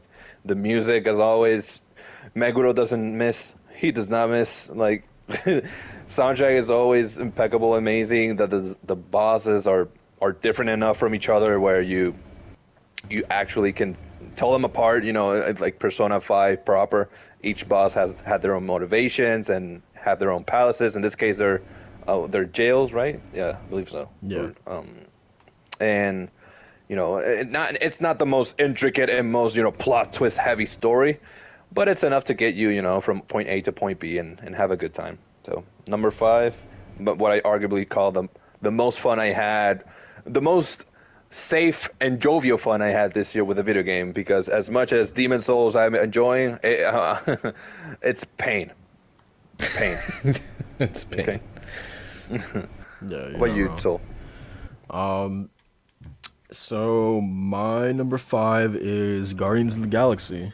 Um, yeah, I mean, we, we've nice. talked about this extensively before, but, um, yeah, uh, I think my, really my only ding about this game is, is just, like, the combat was just kind of, like, whatever, but, um, aside from that, man, just the characters were an absolute joy to, to, uh, be around, even though I was annoyed with Rocket multiple times throughout the game. Um, I do remember you saying that. Yeah, yeah. Or Rocket. Um, but yeah, it, it was. You know, I, I go back. I go back again to like when I was first playing this game, and you know, I was talking about on the podcast that um, that I enjoyed these characters so much that I would, and it's rare for me to do this in games, that I would actually just like stop to to listen to everyone.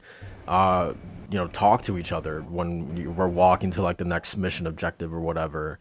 Um, and Macho, you know this as well as I do, that there's a lot, there's a lot of conversations. So I would just be standing there for like minutes on, on, on end, just like listening to people talk to each other, uh, which is, which is crazy. Um, like as a mission is going on, you know, um, so yeah, I, I adore these characters. You know, the fact that I wanted to, to to hear everything that these guys had to say, no matter how long the conversations might have been. Um, yeah, it, it, they're they're really really well written, um, and yeah, uh, I really don't know what else is there to, to say about Guardians, man. It was it was a fantastic surprise uh, that completely blindsided me. As as you said, Macho, I wasn't expecting much from this game. Um, Especially the way that Square was showing it off, um, I had I had no reason to, to believe it was gonna be it was gonna be as good as it was. But um, yeah, it, it took me by surprise, and I ended up loving it. Great stuff, man. Love to see it. Yeah. Um. So yeah, that's my number five. Nice, nice. All right, cool. Um, my five breaks down uh, into Resident Evil Village. Um, mm. The first Resident Evil game I actually got a platinum trophy in that I went for. Mercenaries w- was brutal, man. Yes, it was. but, yes, it was. It was but brutal, you gotta but get I, that lightsaber. I don't even think I got that, man. Uh, it's because Mercenaries was absolutely brutal, especially in the harder difficulties and the challenges that came with that. But regardless, the um, the actual experience of Resident Evil, it was one of my, it was one of the games I had the most fun actually reviewing this year for lords of gaming dot net. And I gave it a pretty high score. I think I gave it like a nine or something, or a nine and a half. And that was really because it was like a carousel of horrors. And it didn't really, it wasn't mutually exclusive, a stealth action game. It wasn't just a survival horror game. It was all of this in one package. And somehow it made sense and it actually worked. Uh, I loved going to the different environments, including Demetrius Castle, Uh, more of like the lake, kind of not swamp, but basically where like the the, the uh, lake monster-esque kind of version, the factory area. Like there was so much packed into this game that it felt almost unreal, um, just like a horror experience is. So it was very, very, uh, it, it was beyond my expectations, and I think one of those moments that I'll always remember, and actually have recorded, and me and my fiance laugh at all the time, was my incomplete reaction to How's It Been a Viento and going through that entire sequence. The anticipation, the dread. I was playing this at like ten o'clock in the morning, man, because I wanted to play Resident Evil Village, and I was absolutely dreading going through this house because it was so scary. The breadcrumbs of puzzles and the way they lay things out, the, the sounds and the environment. Oh man, just that damn baby. that damn baby. And not even that, just like the, for me it was like it, it's the epitome of like what's around the corner kind of moment. Mm-hmm. It's Dead absolutely silence. Brilliant. Dead yeah. silence. That's no music you, whatsoever. No, you only hear like the rattling of like me- metal instruments and like your steps and the and the creak of the door opening. You don't hear anything. Just that. And that's I think that's that's like the the masterpiece of that one section. But but but even like before and after that, it's just Resident Evil fun, man. You're going into this environment not really knowing much, but what you have in your inventory and what you can find, and it just unfolds after that, and it's very Metroidvania-esque, which is why I love the Resident Evil series, um, specifically one through through three, and this just really has that that feeling where it has the foundation of seven, but all the fun factor of previous Resident Evil games. So nice. Number five, Resident Evil, Resident Evil Village. Nice, nice. Yeah, it's. Oh, it's weird because like I kind of put a rule on myself to not put, you know, to, to this list to be specifically games that came out in twenty twenty-one.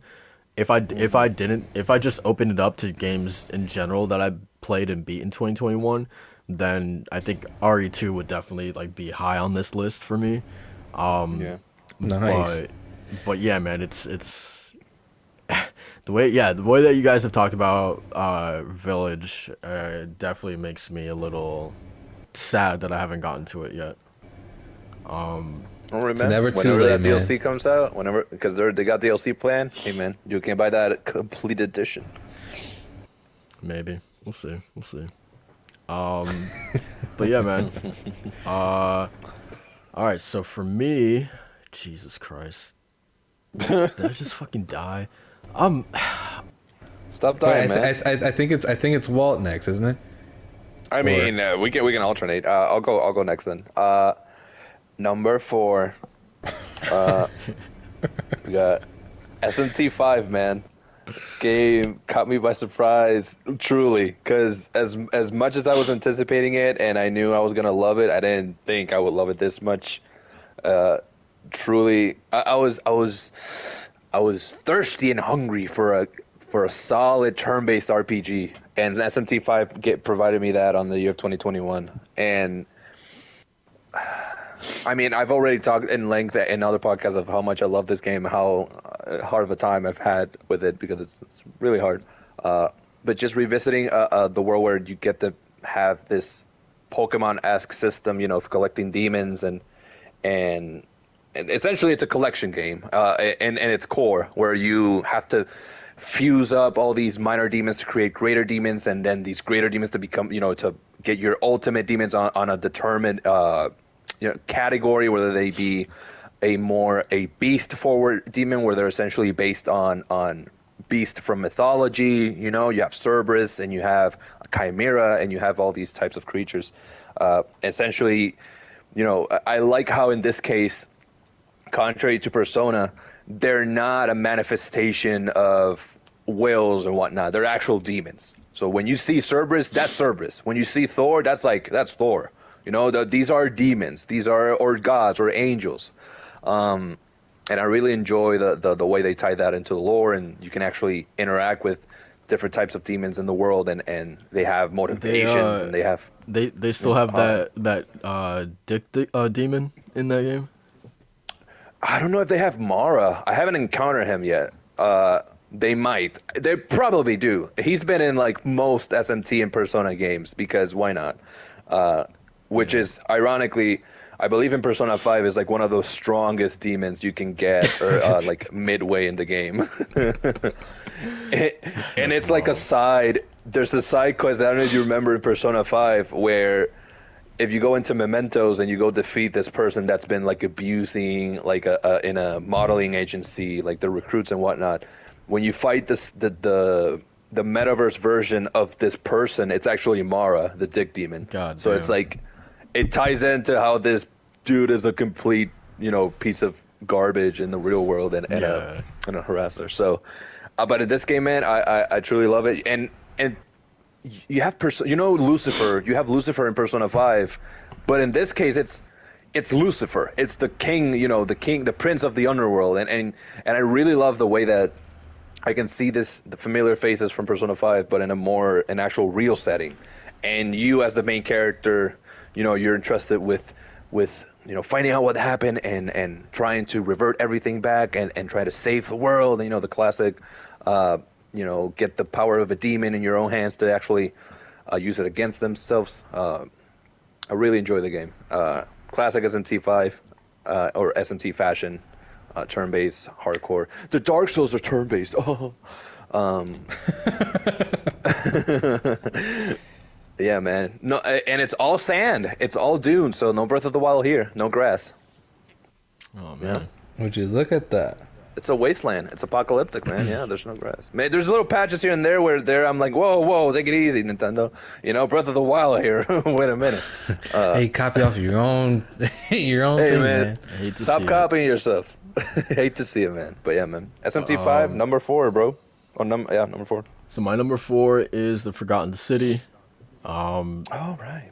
Yeah, oh, cool. So I don't really know what else is is there to, to say about this game as well, because I talked about it a lot already, but um, yeah, just talk about one of the best uses in a in a in a year of time loops. Uh, this was definitely like one of the best implementations of it. Um, I think one of the best examples that I can give is um, the fact that like, and I feel like other games would like flub this up so badly, where you learn something in one loop and then okay so you you reset the time loop and you come back with the knowledge that you had from the previous loop. But uh what Forgotten City does that is really really cool, that I wish other games would do, is that like there's this one character that you always meet at the beginning of every loop, and um you could basically be like, hey, I need you to go um give this medicine to this specific character, or hey, I need you to go warn this character uh, not to go inside of this building because she will die. Like you can talk, you can talk to this one character to basically do all the things that you did in your previous loop, so you don't have to do them all over again w- with the next loop. I don't know if that made sense, but like it, it basically saves you time, so you don't have to do like at at Uh, the start of every loop, making sure that you don't have to do everything that you already done before in, in previous loops.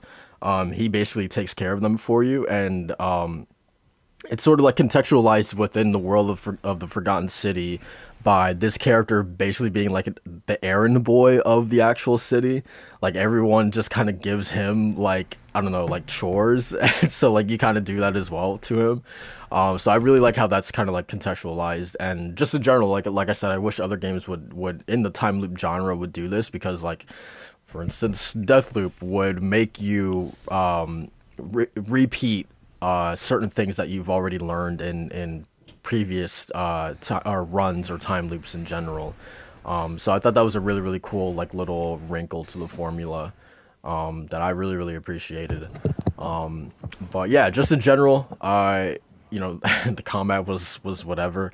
Um, but I really liked the sort of emphasis on the, uh, I think they're called like the Ceramites, and then the Egyptians and the Romans and the Greeks, and how this, this idea of civilizations building on top of each other. Um, I thought was really, really fascinating. Um, And, you know, just speaking to all the different characters, learning what makes them tick, learning how each of them kind of in their own subtle, twisted way are, um, break, like, not necessarily breaking the golden rule of, of the city itself, but just, you know, kind of like really stepping on the line itself, like really playing with the rule in general, and, um... how they're getting away with it, right? Because the the major idea of the game is like no one in the city is allowed to to to commit a sin, or else everyone is gonna pay for it, or everyone's gonna die essentially. Um, so there's people who like full well understand that that rule so well that they are kind of like in their own way um, sinning, but not to such a degree that, you know, is breaking the rule, for instance. Um, so there's still a ton of like shitty people in this city, but they aren't technically breaking the rule and they're getting away with it. Um, so yeah, meeting all these people, talking to them, uh, it's all really, really great stuff. The writing is in, is impeccable. Um, there's some really, really great characters, and um, yeah, I, I really enjoyed my time with the Forgotten City. It's it's yeah, definitely um, one of my favorites from this year. And that was your number four, right? Yeah, number four.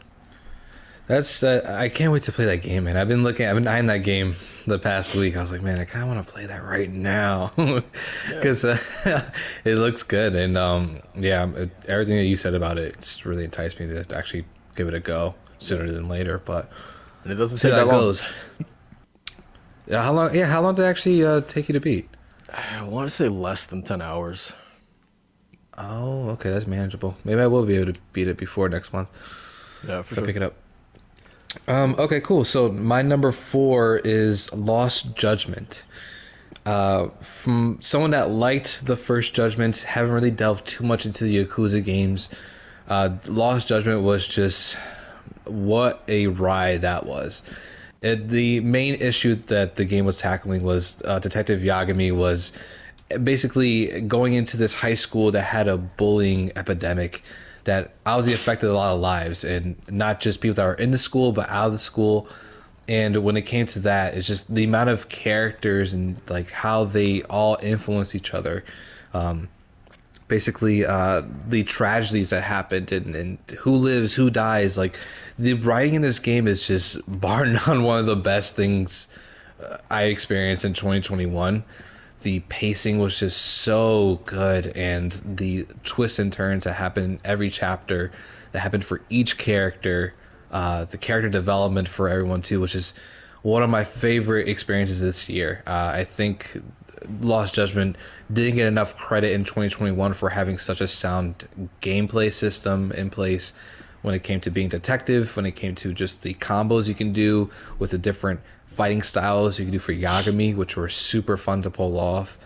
And um, just overall, man, just the actual writing, the characters, and the character depth, it's true and true from what I've seen from game, gameplay clips and people praising the R G G games. It's full on a like Yakuza-like game. There's nothing really uh, diverting it from that, uh, other than the fact that you're you're on the other side of the law. You're trying to figure out mis- uh, murder mysteries more than, you know, solve Yakuza drama, but... Uh, for Lost Judgment, man, it was, for me, it was just like one of the best written games of the year in terms of just the story. I, th- I think uh, if you're missing on this game, you're missing on a re- and you're missing on a game with a really great story, and one worth going to, and one worth doing the side content for as well.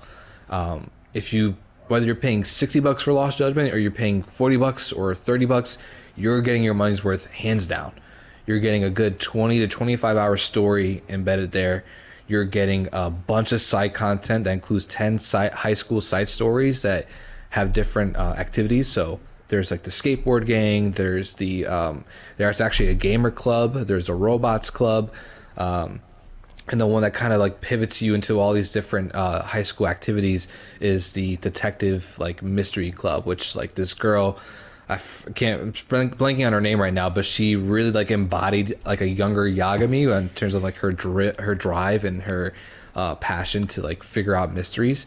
So she creates this club in the high school, and she's like the head of it. And she and she's kind of like the pivot that that gets Yagami into all these different clubs to really like figure out what's going on with like uh, the mystery of some of these like high school dramas or um, things that could be putting these students in legitimate danger. So, um, yeah, Lost Judgment is it's one of my favorite games of the last year. It comes at number four, and I can't wait to go back to it to do more side content throughout the year. It's one of those games I constantly think about doing, going back to, even though I beat it like a couple months ago, because that's how much I really liked it. Nice, nice. Solid.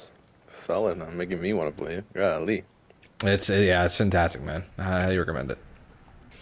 Sheesh. All right. What uh, my number... Number three is Tales of Arise, my guy. Now, Tales of Arise, god damn, Macho and I, Macho, you know, you know mm-hmm. how it is. This mm-hmm. game, it really, at a time where I thought Tales games were, you know, they were at lo- the lowest, I was like, you know what, it's been a, a Excelia, Berseria, you know, it's been a while since I played a good Tales game. Arise came by and said, hey, that ain't even the best yet, baby. Look at me. Look at this story, this combat, the visuals, the synergy, the the the personalities, the bonding, the the absolute just upbringing of these characters. And oh my goodness, one of the best relationships I've seen all year between two characters, Shion and Alvin, and just oh my god, the way that they unravel the the the, the layers of these characters and just how much. It's interesting how, although you know there's more to them, at the beginning you're just like, you know, you, you, you're on the same train of not understanding, like, why are you acting this way? Like, what could have happened? You you, you must have it all good, because look at how, you know, the, the Empire, look how they're they're just so full of resources, and and they, they have it so great. And then you discover more about this, you know, Shion and what she's been through and her burden, and my God, and, and alongside the combat... Which I'd argue, I think it's the best combat in a Tales game thus far. It's it's so fluid. So the movement, it feels so natural, it's so organic between one uh, each other, and the, the combos, the way that you can tackle each each boss and each enemy encounter. You can actually customize the moveset to fit your playstyle, whether you're going just full-on ailments, you know, paralysis and then beat down the enemy, or you want to just cause burns and just burn everyone to the ground and synergize with maybe Shion's bullets so that she does the finishing touch at the end with the explosion. And there's so much, there's so much you can do with, with and you have, not you don't have just two, you got six of these dudes, you got six of these people, or six or seven. You have a lot of, of options here to, to play around with. So it, it, it really... Oh my God, blew it all, all the water from me. It's an it's an incredible game. Which at the time when I first started, I was like, okay, yeah, like let's see what what's in store for us. You know, Macho and I, we were hyping it up, and we were super excited. We're there day one, and let me tell you, it did not disappoint. Tales of Arise easily, I'd say, you know, it's it's it's it's one ahead of S M T five.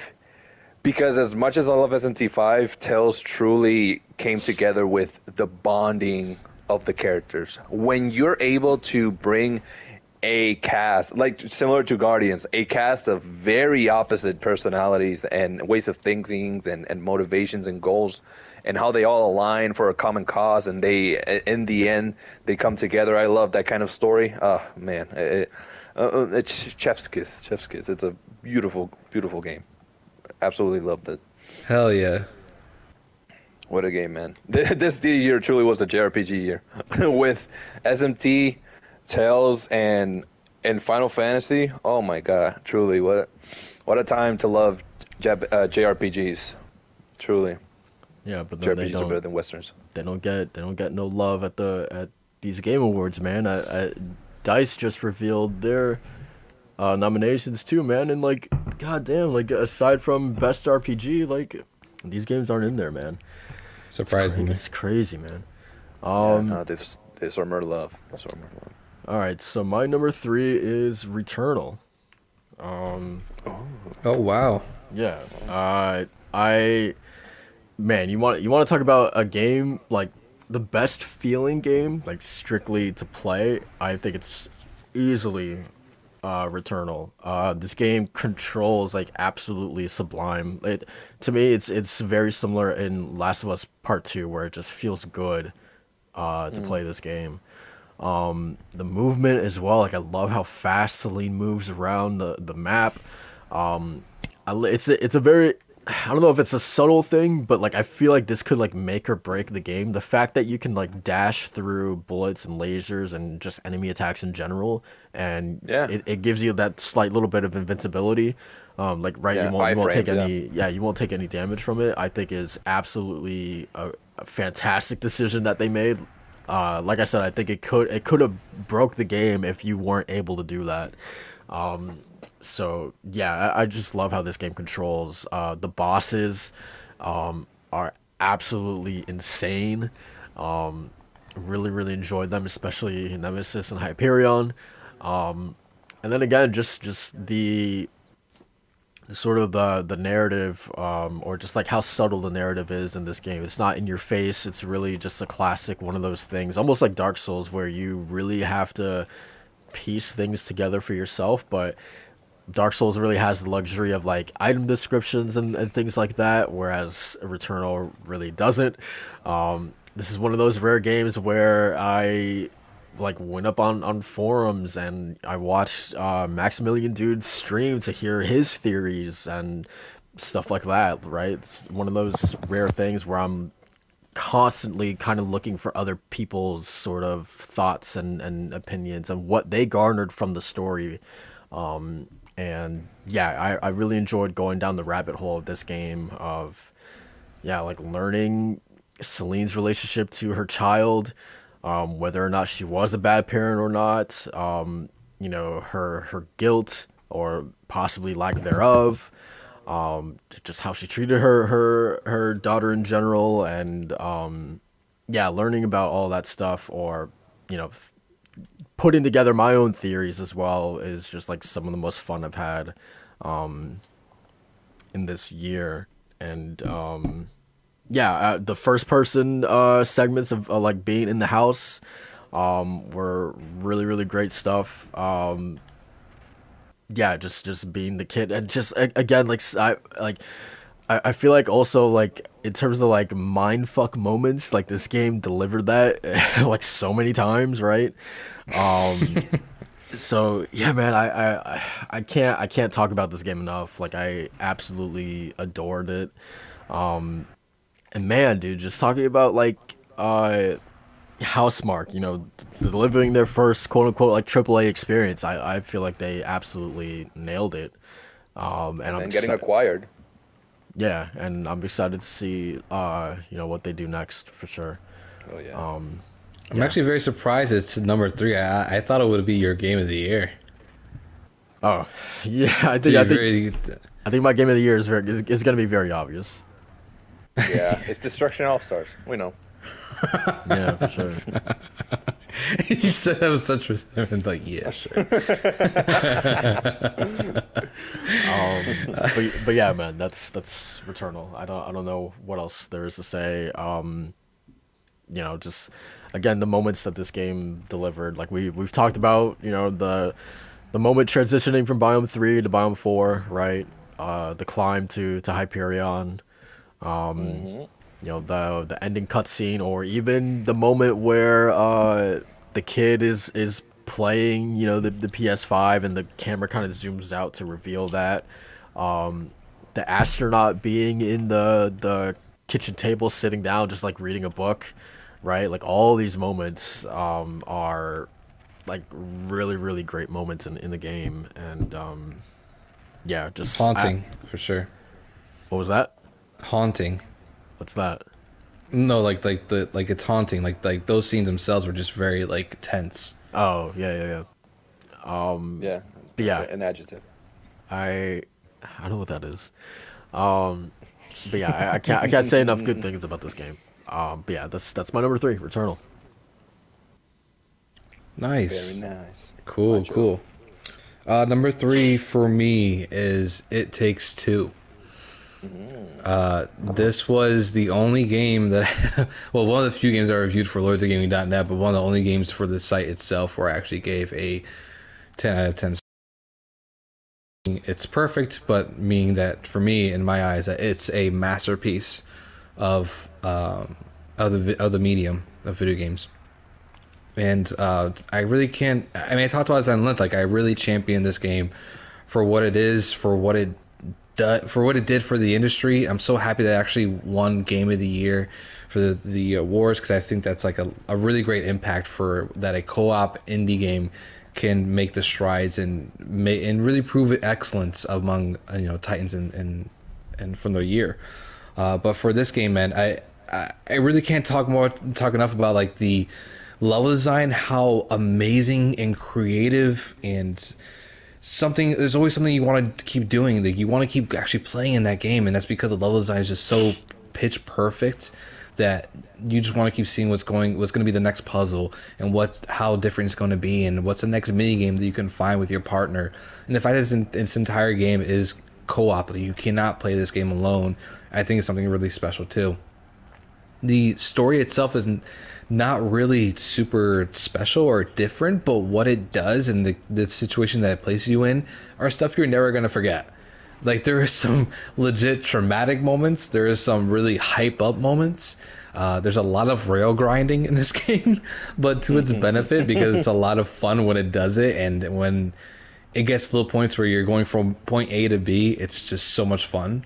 I think um, what Hazelight Studios did with this game was just incredible, and it's absolutely kind of just their, I think it's going to be their hallmark. It's absolutely their centerpiece of uh, what video games can do and how you can bridge the gap between uh, casual player and expert players, while also um, bringing together what Joseph Ferrer's mission has been, which is telling narratives in video games that matter and, and really can influence relationships and influence people um, and how they spend their time.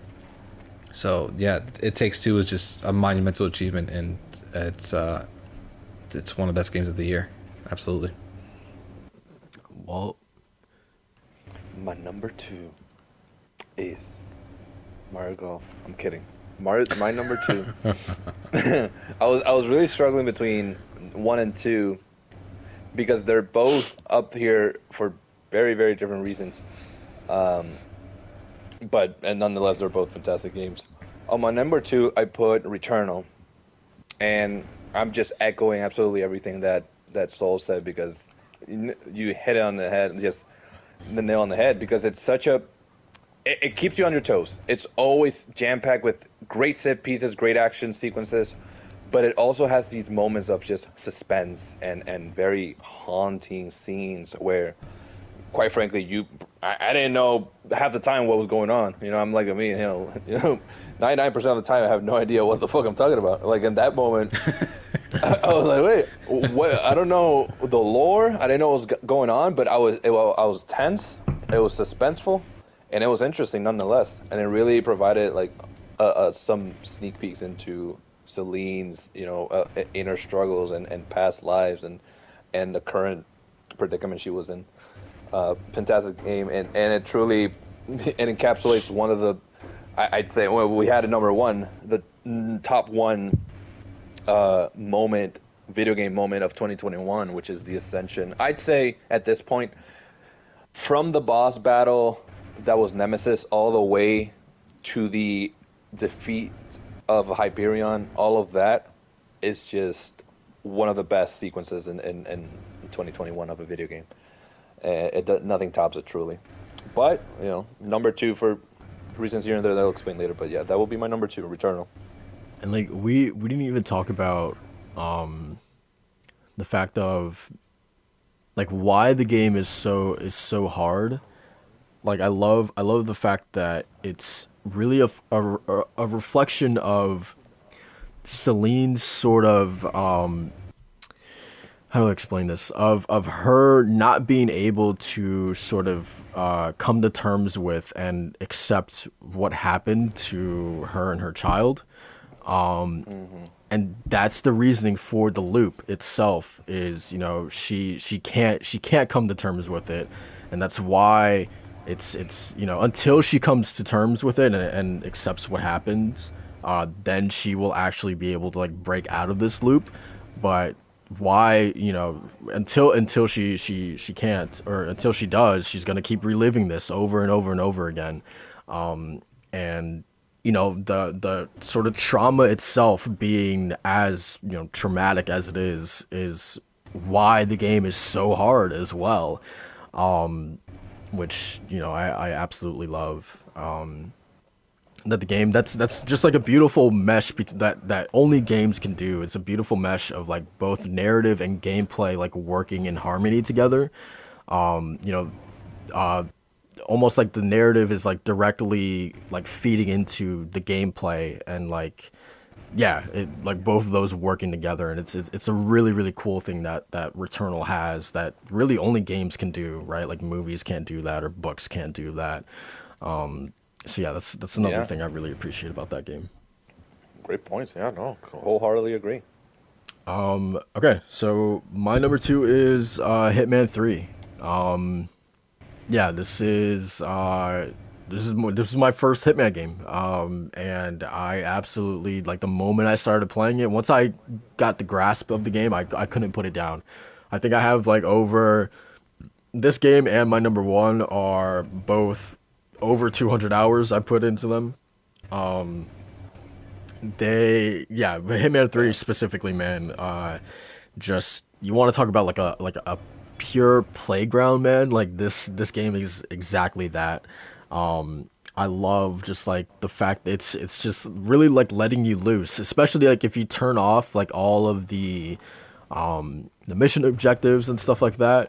Um, if you just kind of go into this, uh, blind with no objectives, no markers or anything like that, and you just kind of explore and look for opportunities, it's just, like, it's just the most fun, discovering different ways to kill your enemy, man. That's purely what this game is, and and getting away with it. Um, it's just it's just so much fun, man. Um, I love, especially Hitman three. The levels in this game are incredible. Uh, specifically Berlin. I love how Berlin kind of takes the the Hitman formula and flips it on its head, where it's essentially like, okay, you have multiple targets, but instead of you hunting them, they're hunting you. Um, and it really changed my approach in, in you know, versus... Because it feels like once you do Dubai and Dartmoor, you're like, okay, yeah, this is, you know, it's it's really good Hitman, but yeah, this is Hitman, you know? I you, you almost feel safe. You almost feel comfortable with those first two levels. You know what you're doing, but then the third level comes around, and it completely throws you for a loop, and... Um, yeah, it, it's it's definitely, like, one of the most refreshing levels in, in the franchise, and um, I really remember, like, when I remember Hitman three, I remember Berlin specifically, because, yeah, it was just such a fantastic level. Um, but, yeah, man, uh, you know, Macho really, you know, said everything that needed to be said about this game. Um, you know, it's it's it's what I always wanted Assassin's Creed to be. In terms of, um, oh crap, I shouldn't have eaten that.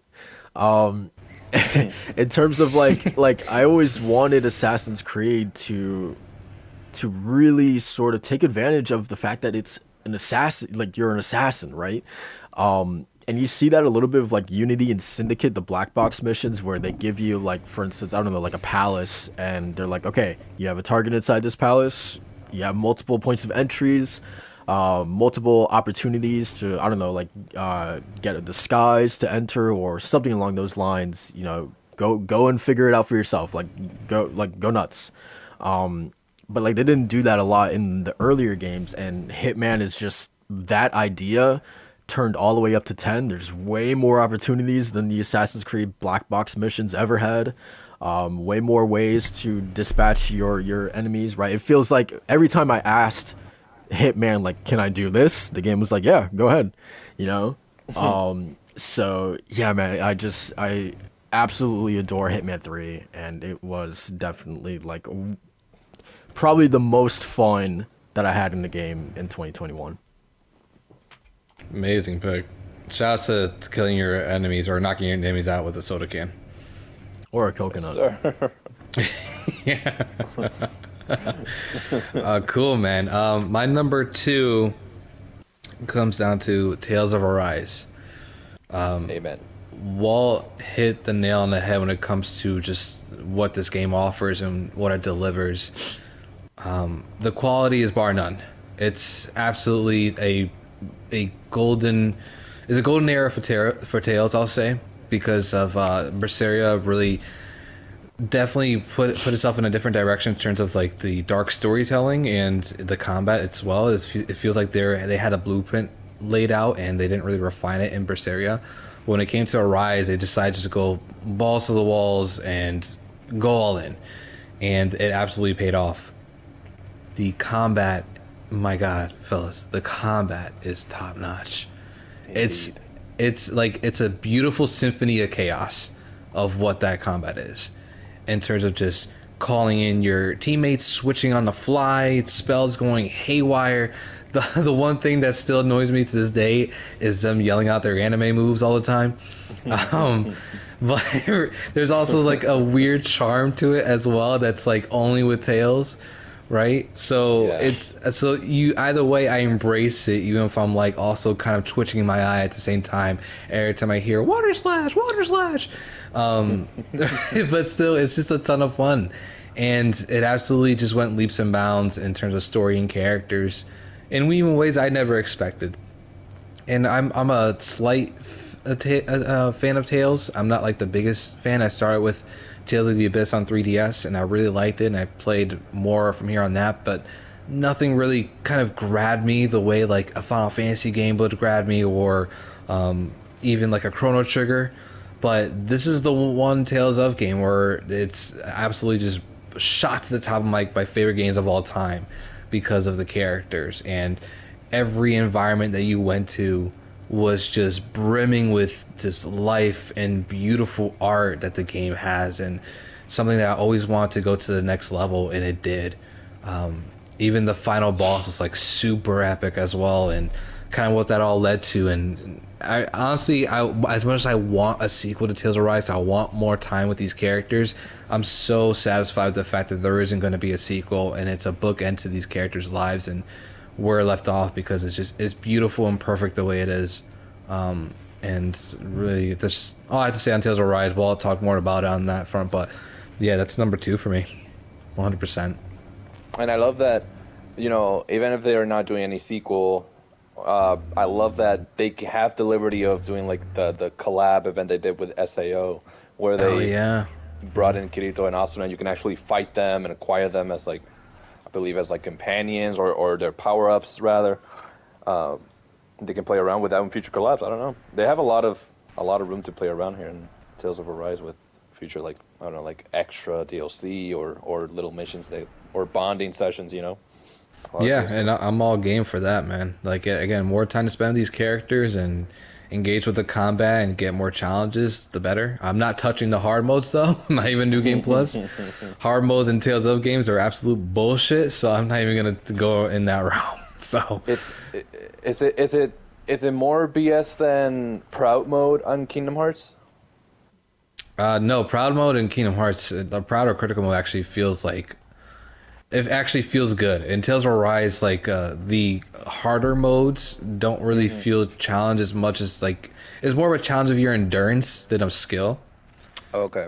Because the enemy health bars and damage you do, the damage you do is reduced, and enemy health bars are just increased. So you're just basically in there for longer rather than just them having new moves or anything like that, or mm. um, or anything of that nature. It's yeah, it's the hard the, the harder modes are for me not really something I would go into. It's more just like I want to replay this game on P C with one hundred twenty frames and mods for weapons and all this stuff. That's that that's my incentive. Not really going back to play on a harder difficulty. Gotcha, gotcha. No, I, I'm interested in hearing first Soul's number one. So, so if you want to take it away. Man, really you're just gonna skip the the lineup like skip. that? All right, all right. Skip himself. Yeah, yeah, yeah. yeah right. Gotta gotta put myself in the bag. I, well, I write down my notes, like a, like in school, or like, hey man, you want to do your presentation first? You're just finishing up. Just like, oh, oh. Oh man. Um, but yeah, my my number one is obviously uh, Mass Effect three from the Mass Effect Legendary Edition. Um, yeah, it's um. I forgot where I heard this, but um, Mass Effect three is essentially um, not only the culmination of everything, but it's also like, okay, we are, like, the seeds were planted, like, so, like, plenty of seeds were, were planted in Mass Effect one and two, and now it's time to harvest those seeds in Mass Effect three, and they do such a good job at specifically tying up Uh, you know, with, with a ribbon, you know, these these plot points that were really sort of like that, that started in the first game, and you get their their resolution here in the third game, and the way that they are resolved is absolutely, like, they are the best moments in the entire trilogy. Um, I also really like how they handled Um, this this sort of idea of, like, there is so much on Shepard's shoulders in, in Mass Effect three, and I love that you got you get to see, like, the toil that it has on, you know, Shepard's, you know, like, mentally, like, what it does to her mentally. There there are plenty of moments where, you know, Liara has, you know, has to come and, and sit down and, and, and talk to her because, you know, like, Shepard is, like, struggling, man. Um, there's a moment that I'll never forget with Tali where, after um, uh, Thessia, after that mission, and Thessia basically, which is the uh, Asari's homeworld, and it gets, like, absolutely wrecked and devastated by the Reapers, and Tali is standing next to the, the wall with, like, all of the fallen soldiers' names on it, and Shepard, like, kind of walks up to her in, in a completely optional conversation, and she's just like, I don't know if I can do this, Tali, and she kind of, like, lists off, like, all the planets and the places that have been destroyed since this war has begun, and Tali is like, I forget what she says uh, exactly, but, you know, she's like, you can do this, Shepard. Um, you know, kind of like giving her, like, that extra bump. And, like, there's plenty of moments um, like that where, you know, Shepard is just, like, clearly struggling, and then it's her teammates that are kind of, like, picking her back up and reminding her that, like, no, like, she can absolutely do this. Um, and I just, I just love getting, because I feel like that's so rare, um, getting to see, you know, like, essentially the chosen one, but, like, seeing, like, everyone's is so dependent on on Shepard. Literally, literally the entire galaxy is depending on this one person, and, you know, seeing Shepard kind of struggle with that, I thought was really, really cool. Um, like, I absolutely love that. And um, you know, and then also just, like, in terms of it being a conclusion to the entire trilogy, right? The actual ending is a, is a, a thing within itself, but I love, before the actual final battle, getting to say goodbye to all of your previous party members is such a powerful moment to me. Um, like, going to Tali and, and her saying that, you know, um, it's been an honor serving under you. Joker saying the very same thing in the Normandy before, you know, he drops you off on, on Earth, right? Knowing that this is probably the last time he is ever going to see you. Um, you know, those those moments hit so hard, man. Um, and then obviously the moment when you're on Earth and you're making the final push to the Citadel, and, um, you have, like, for me in my playthrough was Liara and Garrus, who I had on Earth with me, and, um, Liara and Garrus both get, like, really, really badly injured, and they're uh, going on the Normandy to be taken to safety. And uh, Shepard obviously can't leave because she needs to go to the Citadel. To the Citadel, and getting to say goodbye to those two characters as they're being lifted off, um, you know, back onto the Normandy, uh, is another moment that hit really, really hard, man. Um, I could talk about this game forever. Um, It's it's just in terms of, like, it being a conclusion and the culmination of everything that had came before. This isn't even getting into the resolution of the Geth and the Quarians storyline, or the Krogans storyline with the Genophage and Morden's sacrifice, uh, Thane's death, right? Like, God, dude, like, top to bottom, like, this game just has, like, the highest highs in the entire series. Um, I still think probably Mass Effect one has the best overall story, but, man, just in terms of, like, a collection of moments, like, Mass Effect three, like, I struggle to find a game this year that has moments that hit as hard as, as this game did. Um... But yeah, man, I was, I was talking about a game that, like, I was just emotional throughout the entire thing, playing it. Um, yeah, it was, it was, it was incredible. And um, last thing I'll touch on, uh, I think this game has my favorite iteration of, of the Citadel because, um, you know, with the entire crux of this game being the war and whatnot, I really, really loved the fact that, like, okay, the Citadel, once you start at the beginning of the game, is different than the Citadel at the end of the game, in a sense of, like, there are updates to little conversations that N P Cs are having um, as you progress through the game, right? So, like, I remember there's, like, this one girl talking to, like, I don't know, this, like, receptionist or whatever, and it's a kid, and obviously her parents have have died in the war, and she's asking this receptionist, I think she's, like, a refugee or whatever, and she's asking, like, like uh, please, like, just hold on, like, my parents will be here, like, any second, or, or or something like that. And then, like, you come back to the Citadel periodically throughout the entire game, and you get updates on those little N P C conferences, like, most little, almost inconsequential little conversations, but it makes it feel the Citadel, it makes the Citadel feel more alive, right? That there's actual progressions to these little conversations. Um, it makes the war feel a lot more real as well. Um, so yeah, I really, really enjoyed that. And then the Citadel D L C is probably the best D L C I've ever played. I, I won't get into that, but just, I don't know, Macho, if you've ever played it. But, never know. That and Leviathan are, are D L Cs I wish I played and haven't yet. Yeah, play. Abs- you absolutely need to play the Citadel D L C. It's it's in terms of, like, being a perfect send off to the Mass Effect trilogy. Um, yeah, it's it's so much fun. It's it's yeah, it's so much fun. Um, but yeah, I'm, man, I'm that, happy to hear that you loved it that much, man. Seriously. Yeah, yeah, it yeah, it's honestly, like, one of my favorite games ever. Um, but yeah, that's that's my number one. Mass Effect three, um, and apps. I'm so I'm so grateful that, you know, I got to play. Um, that that E A released a, a remaster for all three of those games because, yeah, it's it's honestly, like, one of the best um, gaming experiences I've had. Like, playing all three of those games back to back to back is one of the best experiences I've I've ever had in, in gaming, honestly.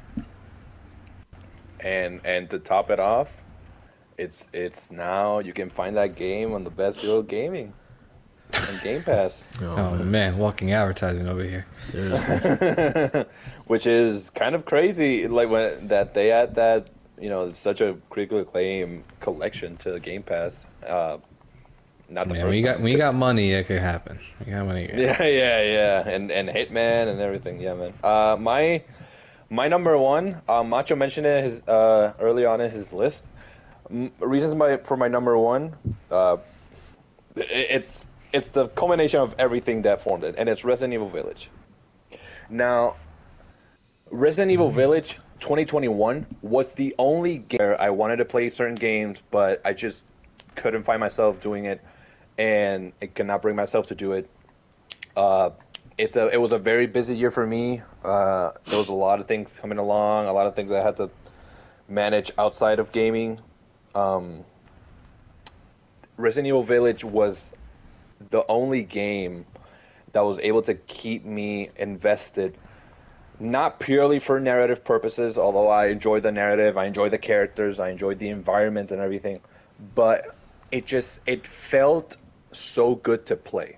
Once you you started getting the hang of it and you learned every corner, every crevice, and, and every every single aspect of, of the whether it be the mansion or the boat area or the factory, you, I think it was Mercenaries mode what really cemented to me how much fun that game was. As frustrating as it was to get, you know, high scores or whatever, the essence of the arcadey feel of those sections, the incentive you have to replay the game over and over to get certain perks, certain weapons, certain uh, artwork, uh, you know, whatever the case may be, uh, you're able to to see artwork for the scrapped idea for putting Ada in the game.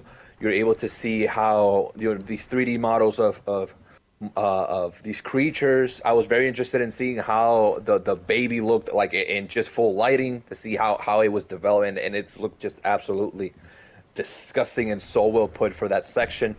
Uh, and the game did so many things well. It it didn't do something particularly remarkable in and of itself where it stood out more than the rest, but everything came along together in a way where, uh, you know, instead of having one aspect that was a ten out of ten and one that was a five out of ten, it had just straight eights or straight nines. And and I really, really enjoyed my time with it. It's I never put myself through torture for certain, you know, achievements in a video game unless I'm truly passionate for the game, like I do with Dark Souls games, Sekiro, Bloodborne, and that game, specifically the Mercenaries mode, speedrun the game, beating the bosses with only melee weapons. Or It, it made me, it, it encouraged me to do it, and I did it happily, and I enjoyed it. In not many games I put myself through that. And Resident Evil seven did the same back when it came out. It made me do everything in its little checklist, and I did it. I did the Mercenaries mode. I got two S's on each level. I did. I killed Demetrius. I killed everyone with just the knife. It, it, it, yeah, I did things yeah. that I, I did not see myself. Yeah, no, it, it, it's and it was hard because there are certain bosses where you have to be very precise on where you hit them when you're gonna go and attack. Uh, with with a melee weapon, so it yeah. took a lot of time to like get all those things down. But I enjoyed it so much. I and it was such a gamey game, if that makes any sense. Very arcadey in those moments, because once you I went through the first time, the first playthrough, I was like, okay, great. I like the story. I like what's going. I'm excited for the future. Whatever. All right, let's get into Resident Evil proper. Let's get into these replays. I did with Resident Evil two. I'm still tempted to do the like take take. Less, no more than twelve thousand sp- steps or something on Resident Evil two. There's an achievement for that. I- I'm I'm probably gonna do that in the future. So these games really succeed in incentivizing replayability, and I truly respect games that do that to me. As much as as you know, I enjoy Dark Souls. It's not a game that I'm incentivized to play through. In a, in a normal like I, I like from scratch, be, it's more so doing a new game plus. But then you're more powerful, but it gets to the point where it's it's not even a challenge. You're just one hitting or two hitting enemies, and at that point, you know, you lose a little bit of the of the essence of what makes the game so much fun. And what's this that challenge? Um, and Macho can can notice that with Dark Souls three, just how easy it was when it, they had two of us. It was mm-hmm. we just breezed through the game, and I, enjoy, I although I had a ton of fun because we were you know we're co-oping and a lot of fun moments happen. I enjoy my games when I have to think about think about what I'm doing and and have an objective that I can strive for. And Resident Evil did that for me in every sense. In every playthrough, I had an objective, whether that be melee only, speed run, hardcore mode. It had that classic Madhouse feel uh, from Resident Evil seven on one of the modes where it was, uh, I forgot the name of the mode, but essentially it's like the hardest mode in the game, and it changes some things of some levels, and I love that. I, I love that you you have that ultimate challenge. So truly the the game that reinvigorated my love for games at a time where I had a lot of blocks, a lot of gaming blocks, Resident Evil Village, my number one game of twenty twenty-one. If we were going to go with games that did not come out in twenty twenty-one, but I played in twenty twenty-one, and it's probably Game of the Year caliber, is Ori and the Blind Forest, because I never had played Ori. But I just want to mention that that's one of the games that I played twenty twenty-one, but did not come out that year. And I had a, it's one of the best Metroidvanias slash, you know, narrative experiences I've had. But yeah, number one, Resident Evil Village for twenty twenty-one. Great pick. Um, all right, cool. Then I'll, I'll end it off our, our list here. My game of the year for twenty twenty-one is probably no surprise to you guys. Uh, Final Fantasy fourteen Endwalker. Yes, sir. Um, the funny thing is, too, is that uh, I, obviously I knew I was going to love the game, but I did not really expect it to even reach game of the year for me because going into this new expansion, I wasn't really hot on the the new villains, or not new, but like more of the villains set for this expansion in particular. Um, I found one of them to be very cheesy and kind of uh, by the numbers villain when they when he was first introduced, and the other kind of just, you know, a throwaway villain. But the way the ta- the way they, they tackled the how these villains are approached and what they do to the story is beyond what I was expecting, and absolutely blew me away. Um, they added so much depth to these villains that I didn't really expect. And even one of them's kind of a throwaway still, but like it's more of a fun kind of banter between your character and this villain.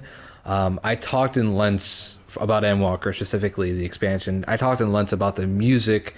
The I found the level design, like the quest uh, design, to be very different from previous expansions, which was a nice change of pace, rather than have it be go from point A to point B as it has been in the previous expansions. It's more of go to point A, but there's also some little distractions peppered in to give more uh, more characterization uh, when you're exploring. And um, on top of exploring, the environments are some of my favorite in the entire game. Um, not only because of the music, but just because of visually, uh, aesthetically, how these how these cities and kind of seaport uh, locations look. Old Charlayan is one of my f- new favorite locations in the entire expansion because it's based off of like a fantasy Greek era, so it's white column building, buildings, and it's very historical, feels very old, right? And it's by the sea, so it has like a fresh kind of sea breeze kind of look to it, um, but also very clean look to it, but also there's deep secrets hidden within that have such a wealth of knowledge, and you feel that just walking through the city. And uh, it's phenomenal what they did, and, and kind of like the the um, the thought process that went into actually building these things. Um, Garland Mall, you, I, I know it's it kind of a slight spoiler for you, Walt, but it's been like in a bunch of press anyway. You visit mm-hmm. the the uh, country of Garland mm-hmm. Mall, which is like your opposing city throughout, or your opposing like country throughout the entirety of Final Fantasy fourteen, and you get a completely new perspective, man. Um, they don't really, you're not, when you get into Garland Mall, you're not the the the, the savior, you know. They they hate you because you're from that continent. Uh, Viorzea and, and what you've done and stuff like that, and they don't try to like win you over. You know, you're trying, you're not trying to win them over. Um, in that sense, it's just more of like, we have a problem, we have to fix it. Let's see if we can work together. And the way they go about that storytelling is just so well done, and it's so masterful. Um, my last point, really, to kind of touch on why this is really essentially my game of the year. Um, In gaming in general, I've always had like wants and favorites that I've always wanted in, in video games ever since I was younger. I grew up with Disney movies, so having Kingdom Hearts, where you're literally going on an adventure with Disney characters, some of my favorite Disney characters too, like Tarzan, Hercules, Jack Skellington, that was like a, a video game dream come true for me, and that came true. After Kingdom Hearts two, I've always said, well, I started getting more into Final Fantasy, and I said to myself, well, I want a Final Fantasy game that plays like Kingdom Hearts. I was expecting that from Final Fantasy Versus thirteen slash fifteen. Didn't really get it. Didn't hit the notes for me like that. But I got it with Final Fantasy seven Remake, which was it. It is still one of Square Enix's best single player games ever made, um, in the modern era.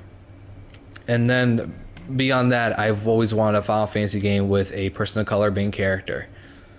And um, I didn't realize that Final Fantasy fourteen would kind of be that avenue for me, considering your character is a silent protagonist.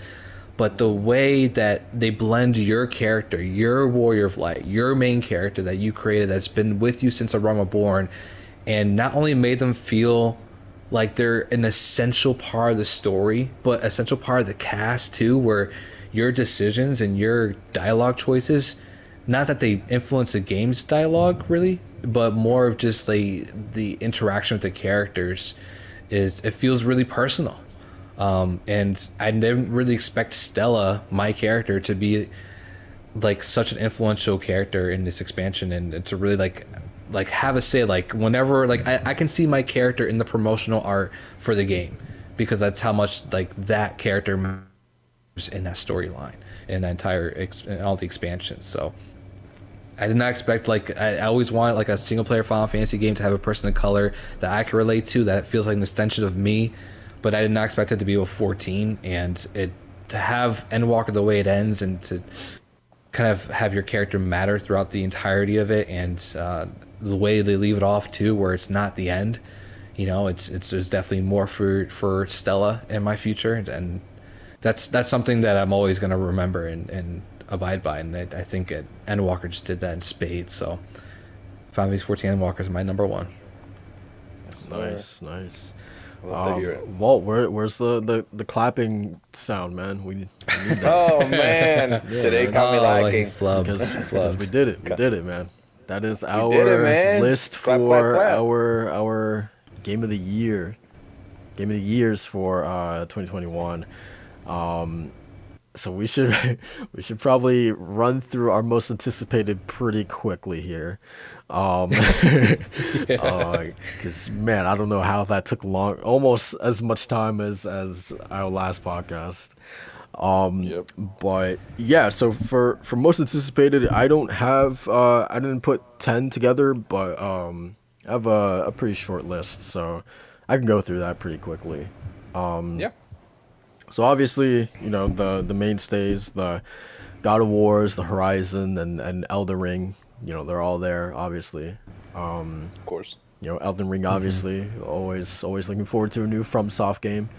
Um, Horizon, you know, because I think Horizon, honestly, might be my number one. Uh, because, you know, when I look at, like, PlayStation games in general, like, I think... Yeah, like, I, I enjoyed Last of Us. And, like, I would, I would put Last of Us Part two and God of War and Bloodborne higher than Horizon. But at the same time... I would put Horizon higher than like Ghost of Tsushima and, and Spider-Man. Like I, I really, really adore Horizon. I think it's really, really special. And um, all of the gameplay, uh, you know, improvements that they're making versus the first game, I think are, it's like exactly what I wanted. Um, you know, the way that they're talking about specifically, um, Aloy is going to be with people a lot more this time around. Um, in terms like companions, for instance, um, N P Cs and side quests are getting a little bit more of a focus, which was my biggest complaint about the first game, was that, like, aside from Aloy, Sobek, and Silence, I didn't care about anyone else in this game, so, uh, or in that game.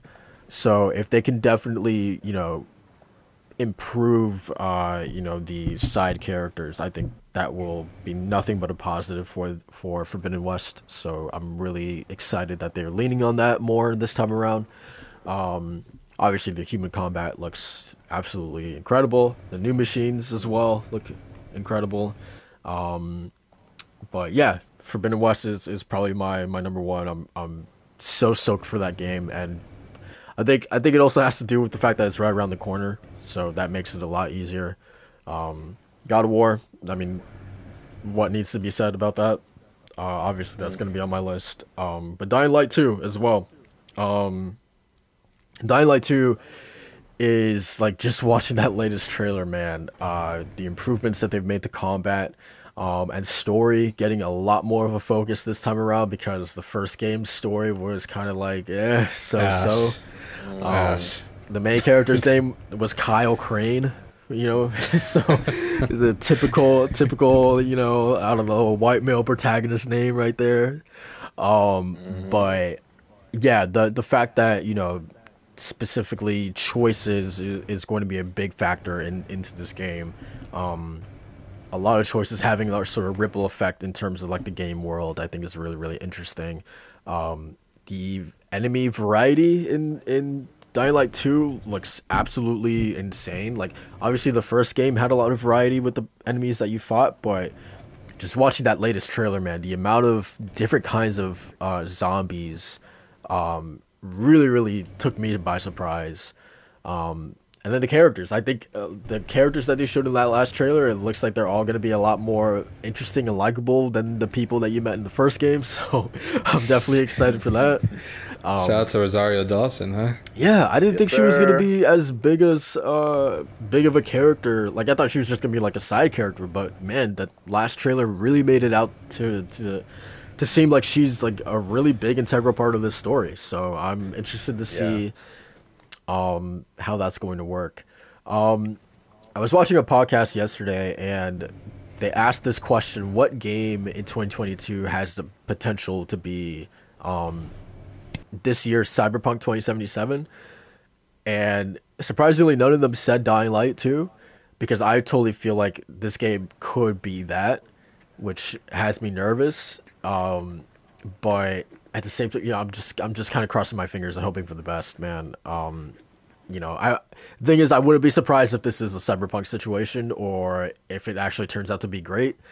I'm really hoping it's great, but uh, we'll see. But nonetheless, Dying Light two. I mean, I I, I love the first game, spent a ton of time in it, and I can't wait for for uh, the sequel. Um, and then the last one that I'll give a quick shout out to is um, A Plague Tale Requiem. Um, I really, really dug the first game. Um, really underrated. I feel like not a lot of people talk about it, but um, yeah, it was it just that time period. I think was really, really fascinating. Like I love that sort of like medieval Paris. Um, dirty, grimy, like, you know, no pun intended, but yeah, like plague-stricken sort of medieval time period. Um, yeah. Inquisition times, you know, where the yeah, yeah, for sure. It very much it, it it's over. It, it, it's a it's a time where the church and religion really was law. dangerous. yeah, and, and dangerous. Um, and, and but yeah, yeah, yeah. I I, I completely agree to to to that point, uh, Walt. Um, yeah, it's it's it's a really really cool um, setting. Uh, the rat tech was absolute like it nasty. Like yeah, it, I I think about like some of the moments when you're like in a tight crawl space and there's just like a ton of rats, you know, there as well. Um, there's also this one moment of like you're uh, with Hugo walking across this battlefield and it's literally you just like stepping all over corpses. Like a ton of corpses across this battlefield, and like that game really succeeded in just like atmosphere, and I absolutely cannot wait to see how they you know, follow that um, with with this game. Combat seems like it's getting a little bit more um, of like a, a boost this time around, so definitely interested to see how they're gonna handle that with this, because um, I think she has like a crossbow this time around. Um, so yeah, uh, Plague Tale Requiem. Um, really excited to see how that game turns out. Obviously, there's a ton of other games I'm really, really looking forward to this in uh, twenty twenty-two, but uh, I think those are probably the main ones. Um, so yeah, uh, whoever wants to go next, feel free. Yeah, I can go take take the lead. Uh, to also, I got I got to praise the the the living hell I got of Amicia. I love her as a main character, and her dynamic with Hugo is just beautiful. Um, I'm gonna go by quick, you know, you know, Elden Ring number one. That's my number one. Um, of course, we've talked about it. Uh, Horizon is in there. God of War is in there. Dying Light, of course. After that gameplay trailer, I'm more cemented that I'm excited for this game. Is it gonna be Cyberpunk, dude? Uh, if I think about that, I'm not gonna be excited. I prefer to be excited. Then I'll be disappointed. Let me be disappointed. Uh, then I'll, I'll make the judgment there. But no expectations here. Uh, Sifu, I'm really, I'm. I'm looking forward more to Sifu than I did last year. Uh, a lot of the gameplay that they revealed, the the mechanics, the aging dynamic, and how that how that's uh, gonna work out, it really has me intrigued. Um, Breath of the Wild sequel, that I gotta just put that one in there because man, I love me Breath of the Wild. I'm pretty excited for the sequel. Uh, it looks like what the little bit that they've shown, it looks like a lot of fun. It looks bigger uh, in terms of. of environments and, and where you can explore. It seems like you're going to the skies. It seems a lot of fun. Uh, Pokemon Legends Arceus. I'm excited for the approach that Pokemon is taking now. The open world, you know, you actually have to throw the Pokeball and battle Pokemon and actually capture them in the wild. I like the approach they're going for. I'm really excited for that one. Uh, Kirby and the Forgotten Land. Uh, Kirby was my first... Kirby's Dream, I believe, was my first game ever. That's what... introduced me to a video game back in, with a Game Boy Color, uh, and to see how far Kirby has come along, I, I'm super excited for this one, and it looks a lot of fun. They revealed uh, like the co-op and, and the ally system that they're gonna have, and it looks like a lot of fun. Kirby, you can't go wrong with Kirby. Like if you have a bad Kirby game, it's probably because it wasn't, it, it was it, it was it had, a, it had a gimmick probably because there's a lot of gimmicky Kirby games. Um, Triangle Strategy. I haven't talked about this game almost at all because saying it is ridiculous. That's a very ridiculous name. Yeah. Uh, but it looks phenomenal. I am super excited for this game. It, mixing turn-based with Octopath Traveler style graphics, this two D, two, six point five H D pixel, you know, type of. I, I, give me, give me so many. Give me more. Give me more. I, I'm excited for the remake slash remaster of Final Fantasy six that, are, that this year's coming out, um, which kind of has that approach with pixel um, fidelity and quality and and, and approach. Triangle triangle strategy just it, it looks so good. I, I'm really excited for this one. Uh, and then finally, Hollow Knight Silk Song, which yeah, it's on my list too. Oh man. Oh man! Is it coming out this year? Hopefully. Hopefully, they haven't said anything since like twenty twenty, probably. Uh, but I have hope. I have hope that they're gonna say, "Hey, man, it's actually out today," and you won't see me for like three podcasts because I am I am a huge fan of Hollow Knight, and like I mentioned earlier in the podcast, played the heck out of that game. Um, And who be- what better sequel than to put you in the shoes of Hornet, one of the most interesting characters of that game and one of the most dynamic in terms of movement and combat. So, yeah, uh, that's my list, man. Uh, ones that stand out a lot that we I've not talked about, again, Triangle Strategy and Silk Song. Those two, they have the little kid in me pretty excited. nice, Sounds nice. good, man. Uh, yeah. I mean, uh, I mean, aside from the Horizons and God of Wars and Dying Lights, like they, we get, we were excited for these games. Yeah, that's like this, yes. That doesn't change for me either. But um, I decided to go a little different for my for my anticipated games list. Um, because one, Hollow Knight Silk Song, Silk Song is on there because I've just been waiting for that game for a hot yes, minute. Um, but the other games that I've been looking forward to, uh, Gotham Knights. Uh, that first trailer from D C Fandom was absolutely incredible. Of um, it really feels like it, we, it feels like it's been a while since we got a Batman game, and I think that's it's probably true. When did Arkham Knight come out? Like in twenty sixteen? twenty fifteen. Yeah. twenty fifteen. Yeah. So it's been a while, man. And and what better way to get a Batman game going than to play as his proteges, um, his Bat family, right? And to and on top of that, it's a co-op game. Which sounds like a lot of fun too. So that's something I'm really excited for. I love the designs for the for the for Batgirl, Nightwing, Robin, and um and uh what's his name? Jason Todd's Jason? character. Yeah. Um, Red Hood is his name. Mm. Uh, so yeah, I'm excited for the premise of it as well, where Batman's you know basically has his dying message going out to his Bat family, saying like it's now your responsibility to protect Gotham. I left it in your hands. Uh, I, to me, that's such a cool storyline. I can't wait to explore. Um, let's see. The next one I have in here is actually a mobile game, Final Fantasy seven Ever Crisis.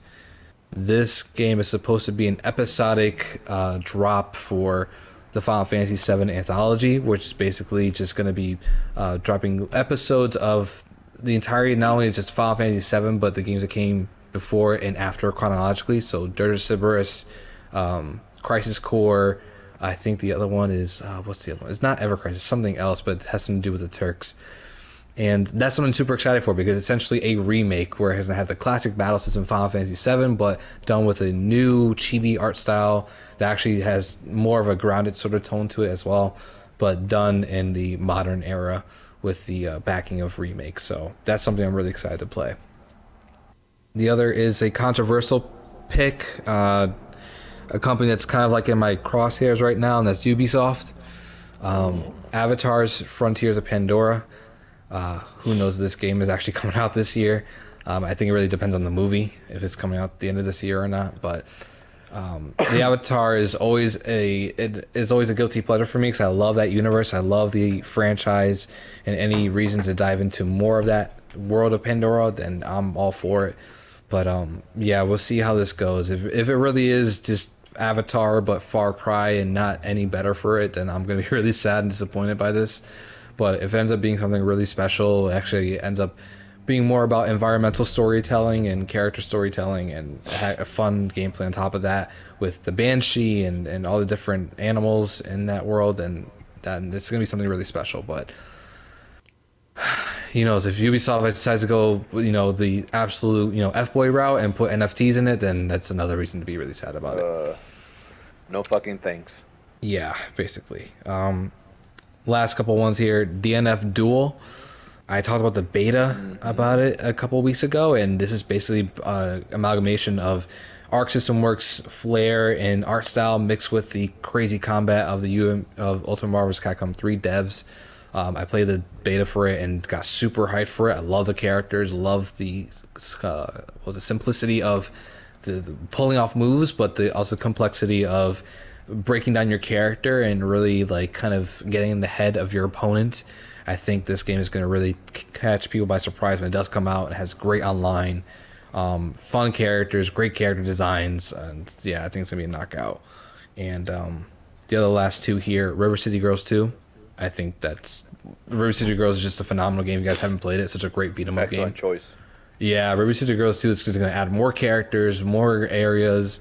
I'm expecting the same goofy nature. Um, hopefully, it actually has a better ending than the first game.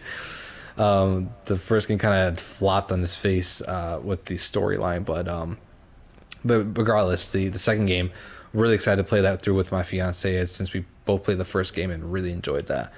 And lastly, um, the Chrono Trigger J R P G inspired Sea of Stars that was uh, announced at a Nintendo event, I believe, where it's gonna have uh, the same, more or less, uh, kind of upgraded uh, character and art style of Chrono Trigger. But uh, and even the same gameplay as well, it looks like, but uh, done in its own way and in, in its own modern way as well. I think, if I'm not mistaken, Yasunori Mitsuda is actually working on the music for this game, who worked on the music for Chrono Trigger as well. So th- I think this game is going to be really special. And uh, as soon as I saw it, it just caught my eye immediately. And I can't wait for it to come out in twenty twenty-two. Hopefully it does come out in twenty twenty-two. But regardless, yeah, that's, um, that's on top of my list as well. Sea of Stars. Nice, nice. Um, I have... Okay, so like a few others that I want to shout out. Uh, Shark to Yomi. I don't know if you guys remember that one. Yeah. The black yeah. and white, yeah, like a mm-hmm. samurai game or whatever. Um, mm-hmm. Yeah, yeah, so definitely looking forward to that. Uh, Somerville. Um, I think it's uh, Xbox exclusive for now, but it's it's a game... Um, I don't know if it's the same developers, but I know... like some of the people working on it are like prior uh, Playdead developers, and I love Playdead. Uh, Inside is a fantastic game. Um, so yeah, I'm uh, at the very least excited to see how that game turns out. Uh, I think they make really, really good stuff. Um, and uh, Callisto Protocol, I'm interested to see how that turns out as well. Yeah, um, one hundred percent.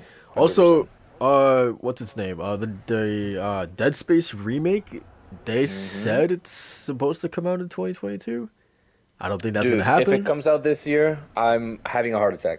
If it comes out this year, th- that game, you have no idea if it, it, it because I, I think that game is probably a quarter one. If that game had any hints of, of possibly coming out this year, which it seems like yes, that's probably number two. Uh, after Elden Ring, it, wholeheartedly, because I yeah. played Dead Space for the first time in my life last year. I, I had mentioned how I was going through the first, and I'm going now through the second. Uh, dude, it is probably my favorite horror game ever.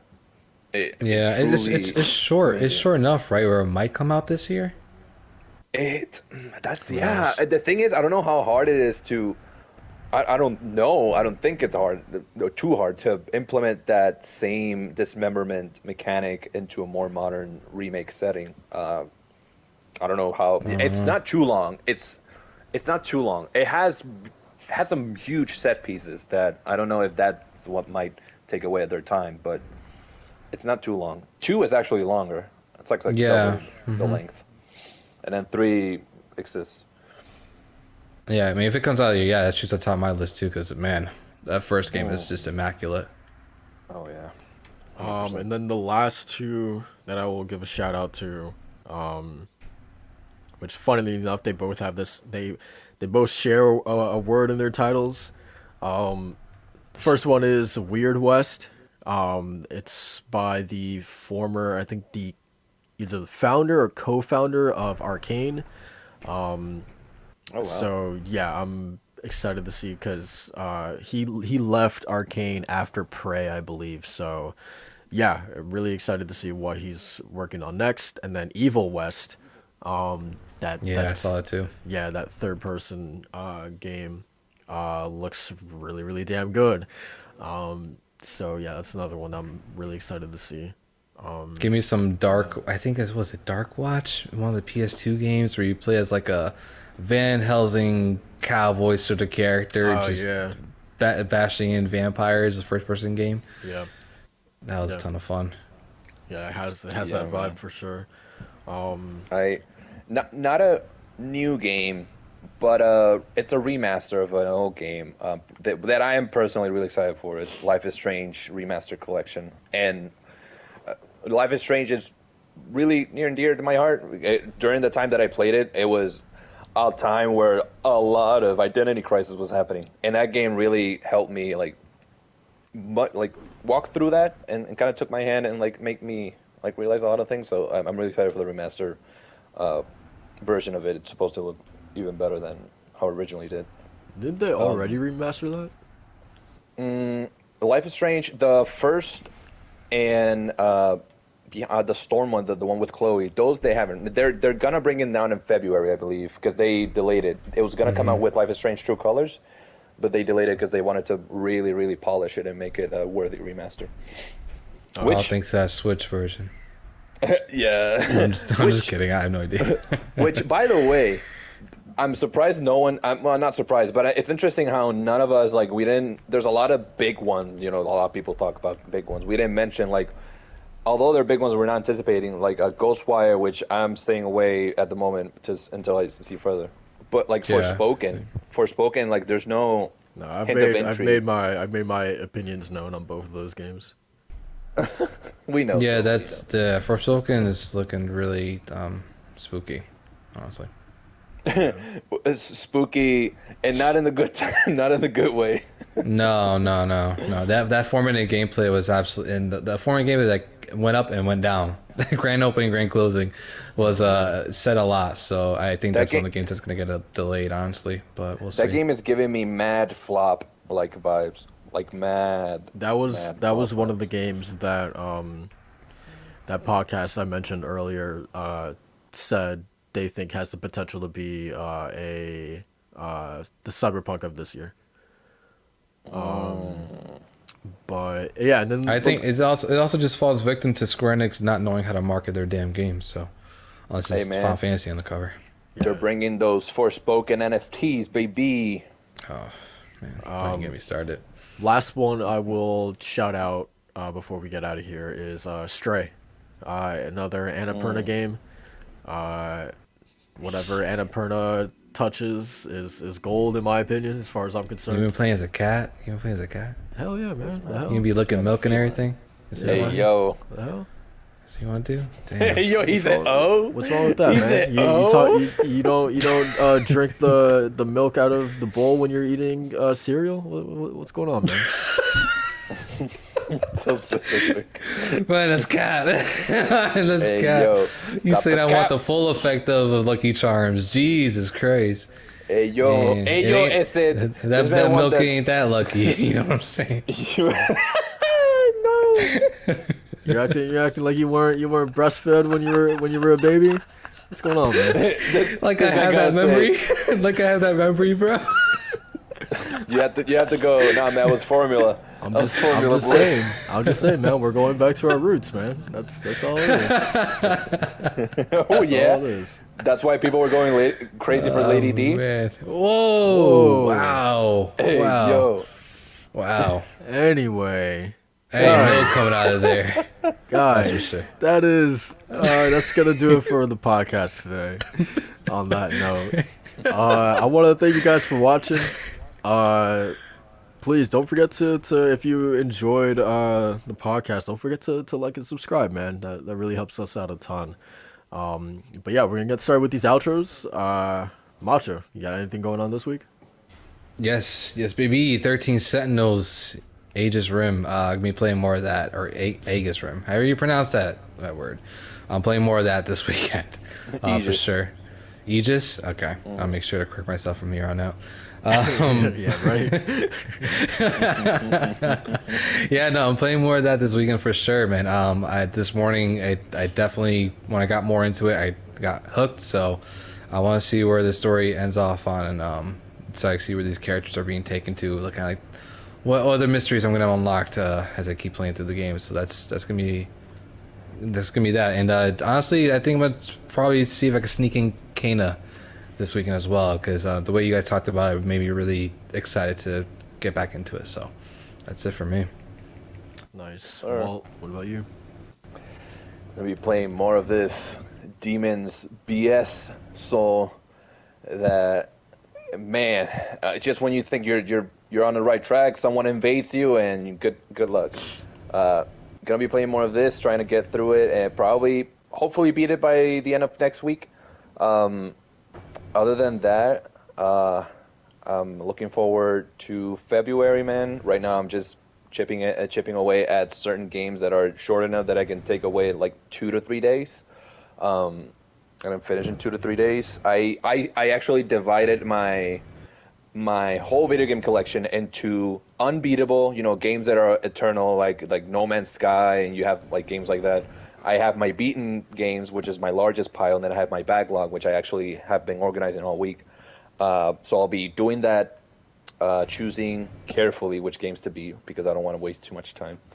Uh, Still, before Elden Ring comes out, uh, my goal so far is to hopefully get the platinum on Sekiro.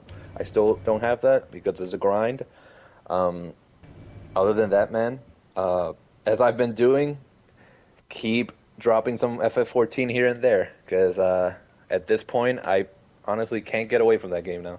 It's a, uh, it's a problem. It's it's Welcome a good problem. Welcome to the abyss. Welcome to the abyss, my friend. It's a better, it's a better problem than the other one where I had where some nights I get online with some uh, friends from Puerto Rico and we play League of Legends, which I'm still playing. Um, that's a, an unhealthy problem because it's a very toxic environment, which I partake, but it's all right. Uh, but F F fourteen balances that out, which is the mo- with the most wholesome. Which, guys, I have to say, I was struggling in a dungeon, in a, a, a little dungeon, and one of the people, they stopped, and they started typing away and saying, oh, you don't have this equipped, oh, you should put this on, oh, you should equip this. And at no moment did they berate me or tell me that I was playing wrong. They were just telling me, oh, no, no, now that you have that equipped, now you can get better. And, yeah, good luck, uh, and good luck with the character, and I hope you enjoy the game. And I was like, yo, what is this? This is... This is amazing. I feel I feel like I'm like I'm between like a family. I'm a, I'm in a new family of F fourteen. So wow, yeah. Better than than me. I would have roasted your ass. I'm like, bro, why don't you have these rings equipped? No, I'm just kidding. Oh man, that's what punks do, huh? That's what punks do, huh?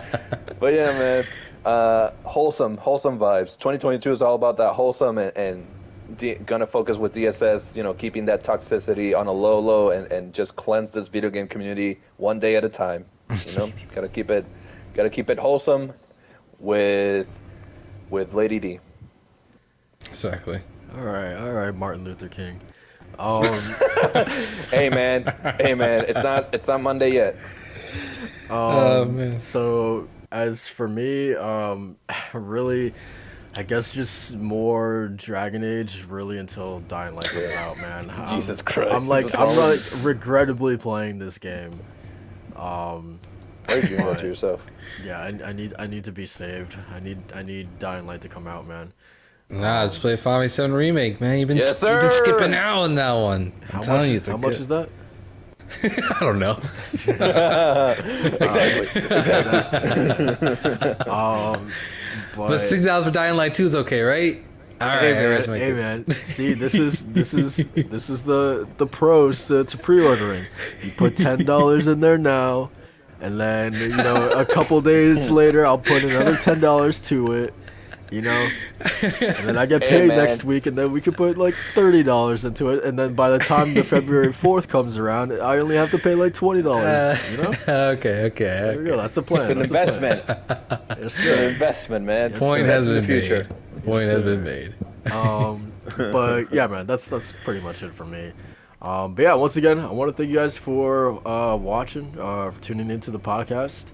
And uh, yeah, we will catch you guys next week with uh, whatever happens. Hopefully uh, no other voice actor talks about or partners up with uh, an N F T company Ooh. or something. You know? um, Yikes. Yeah, well, we'll see you guys next week. Peace out.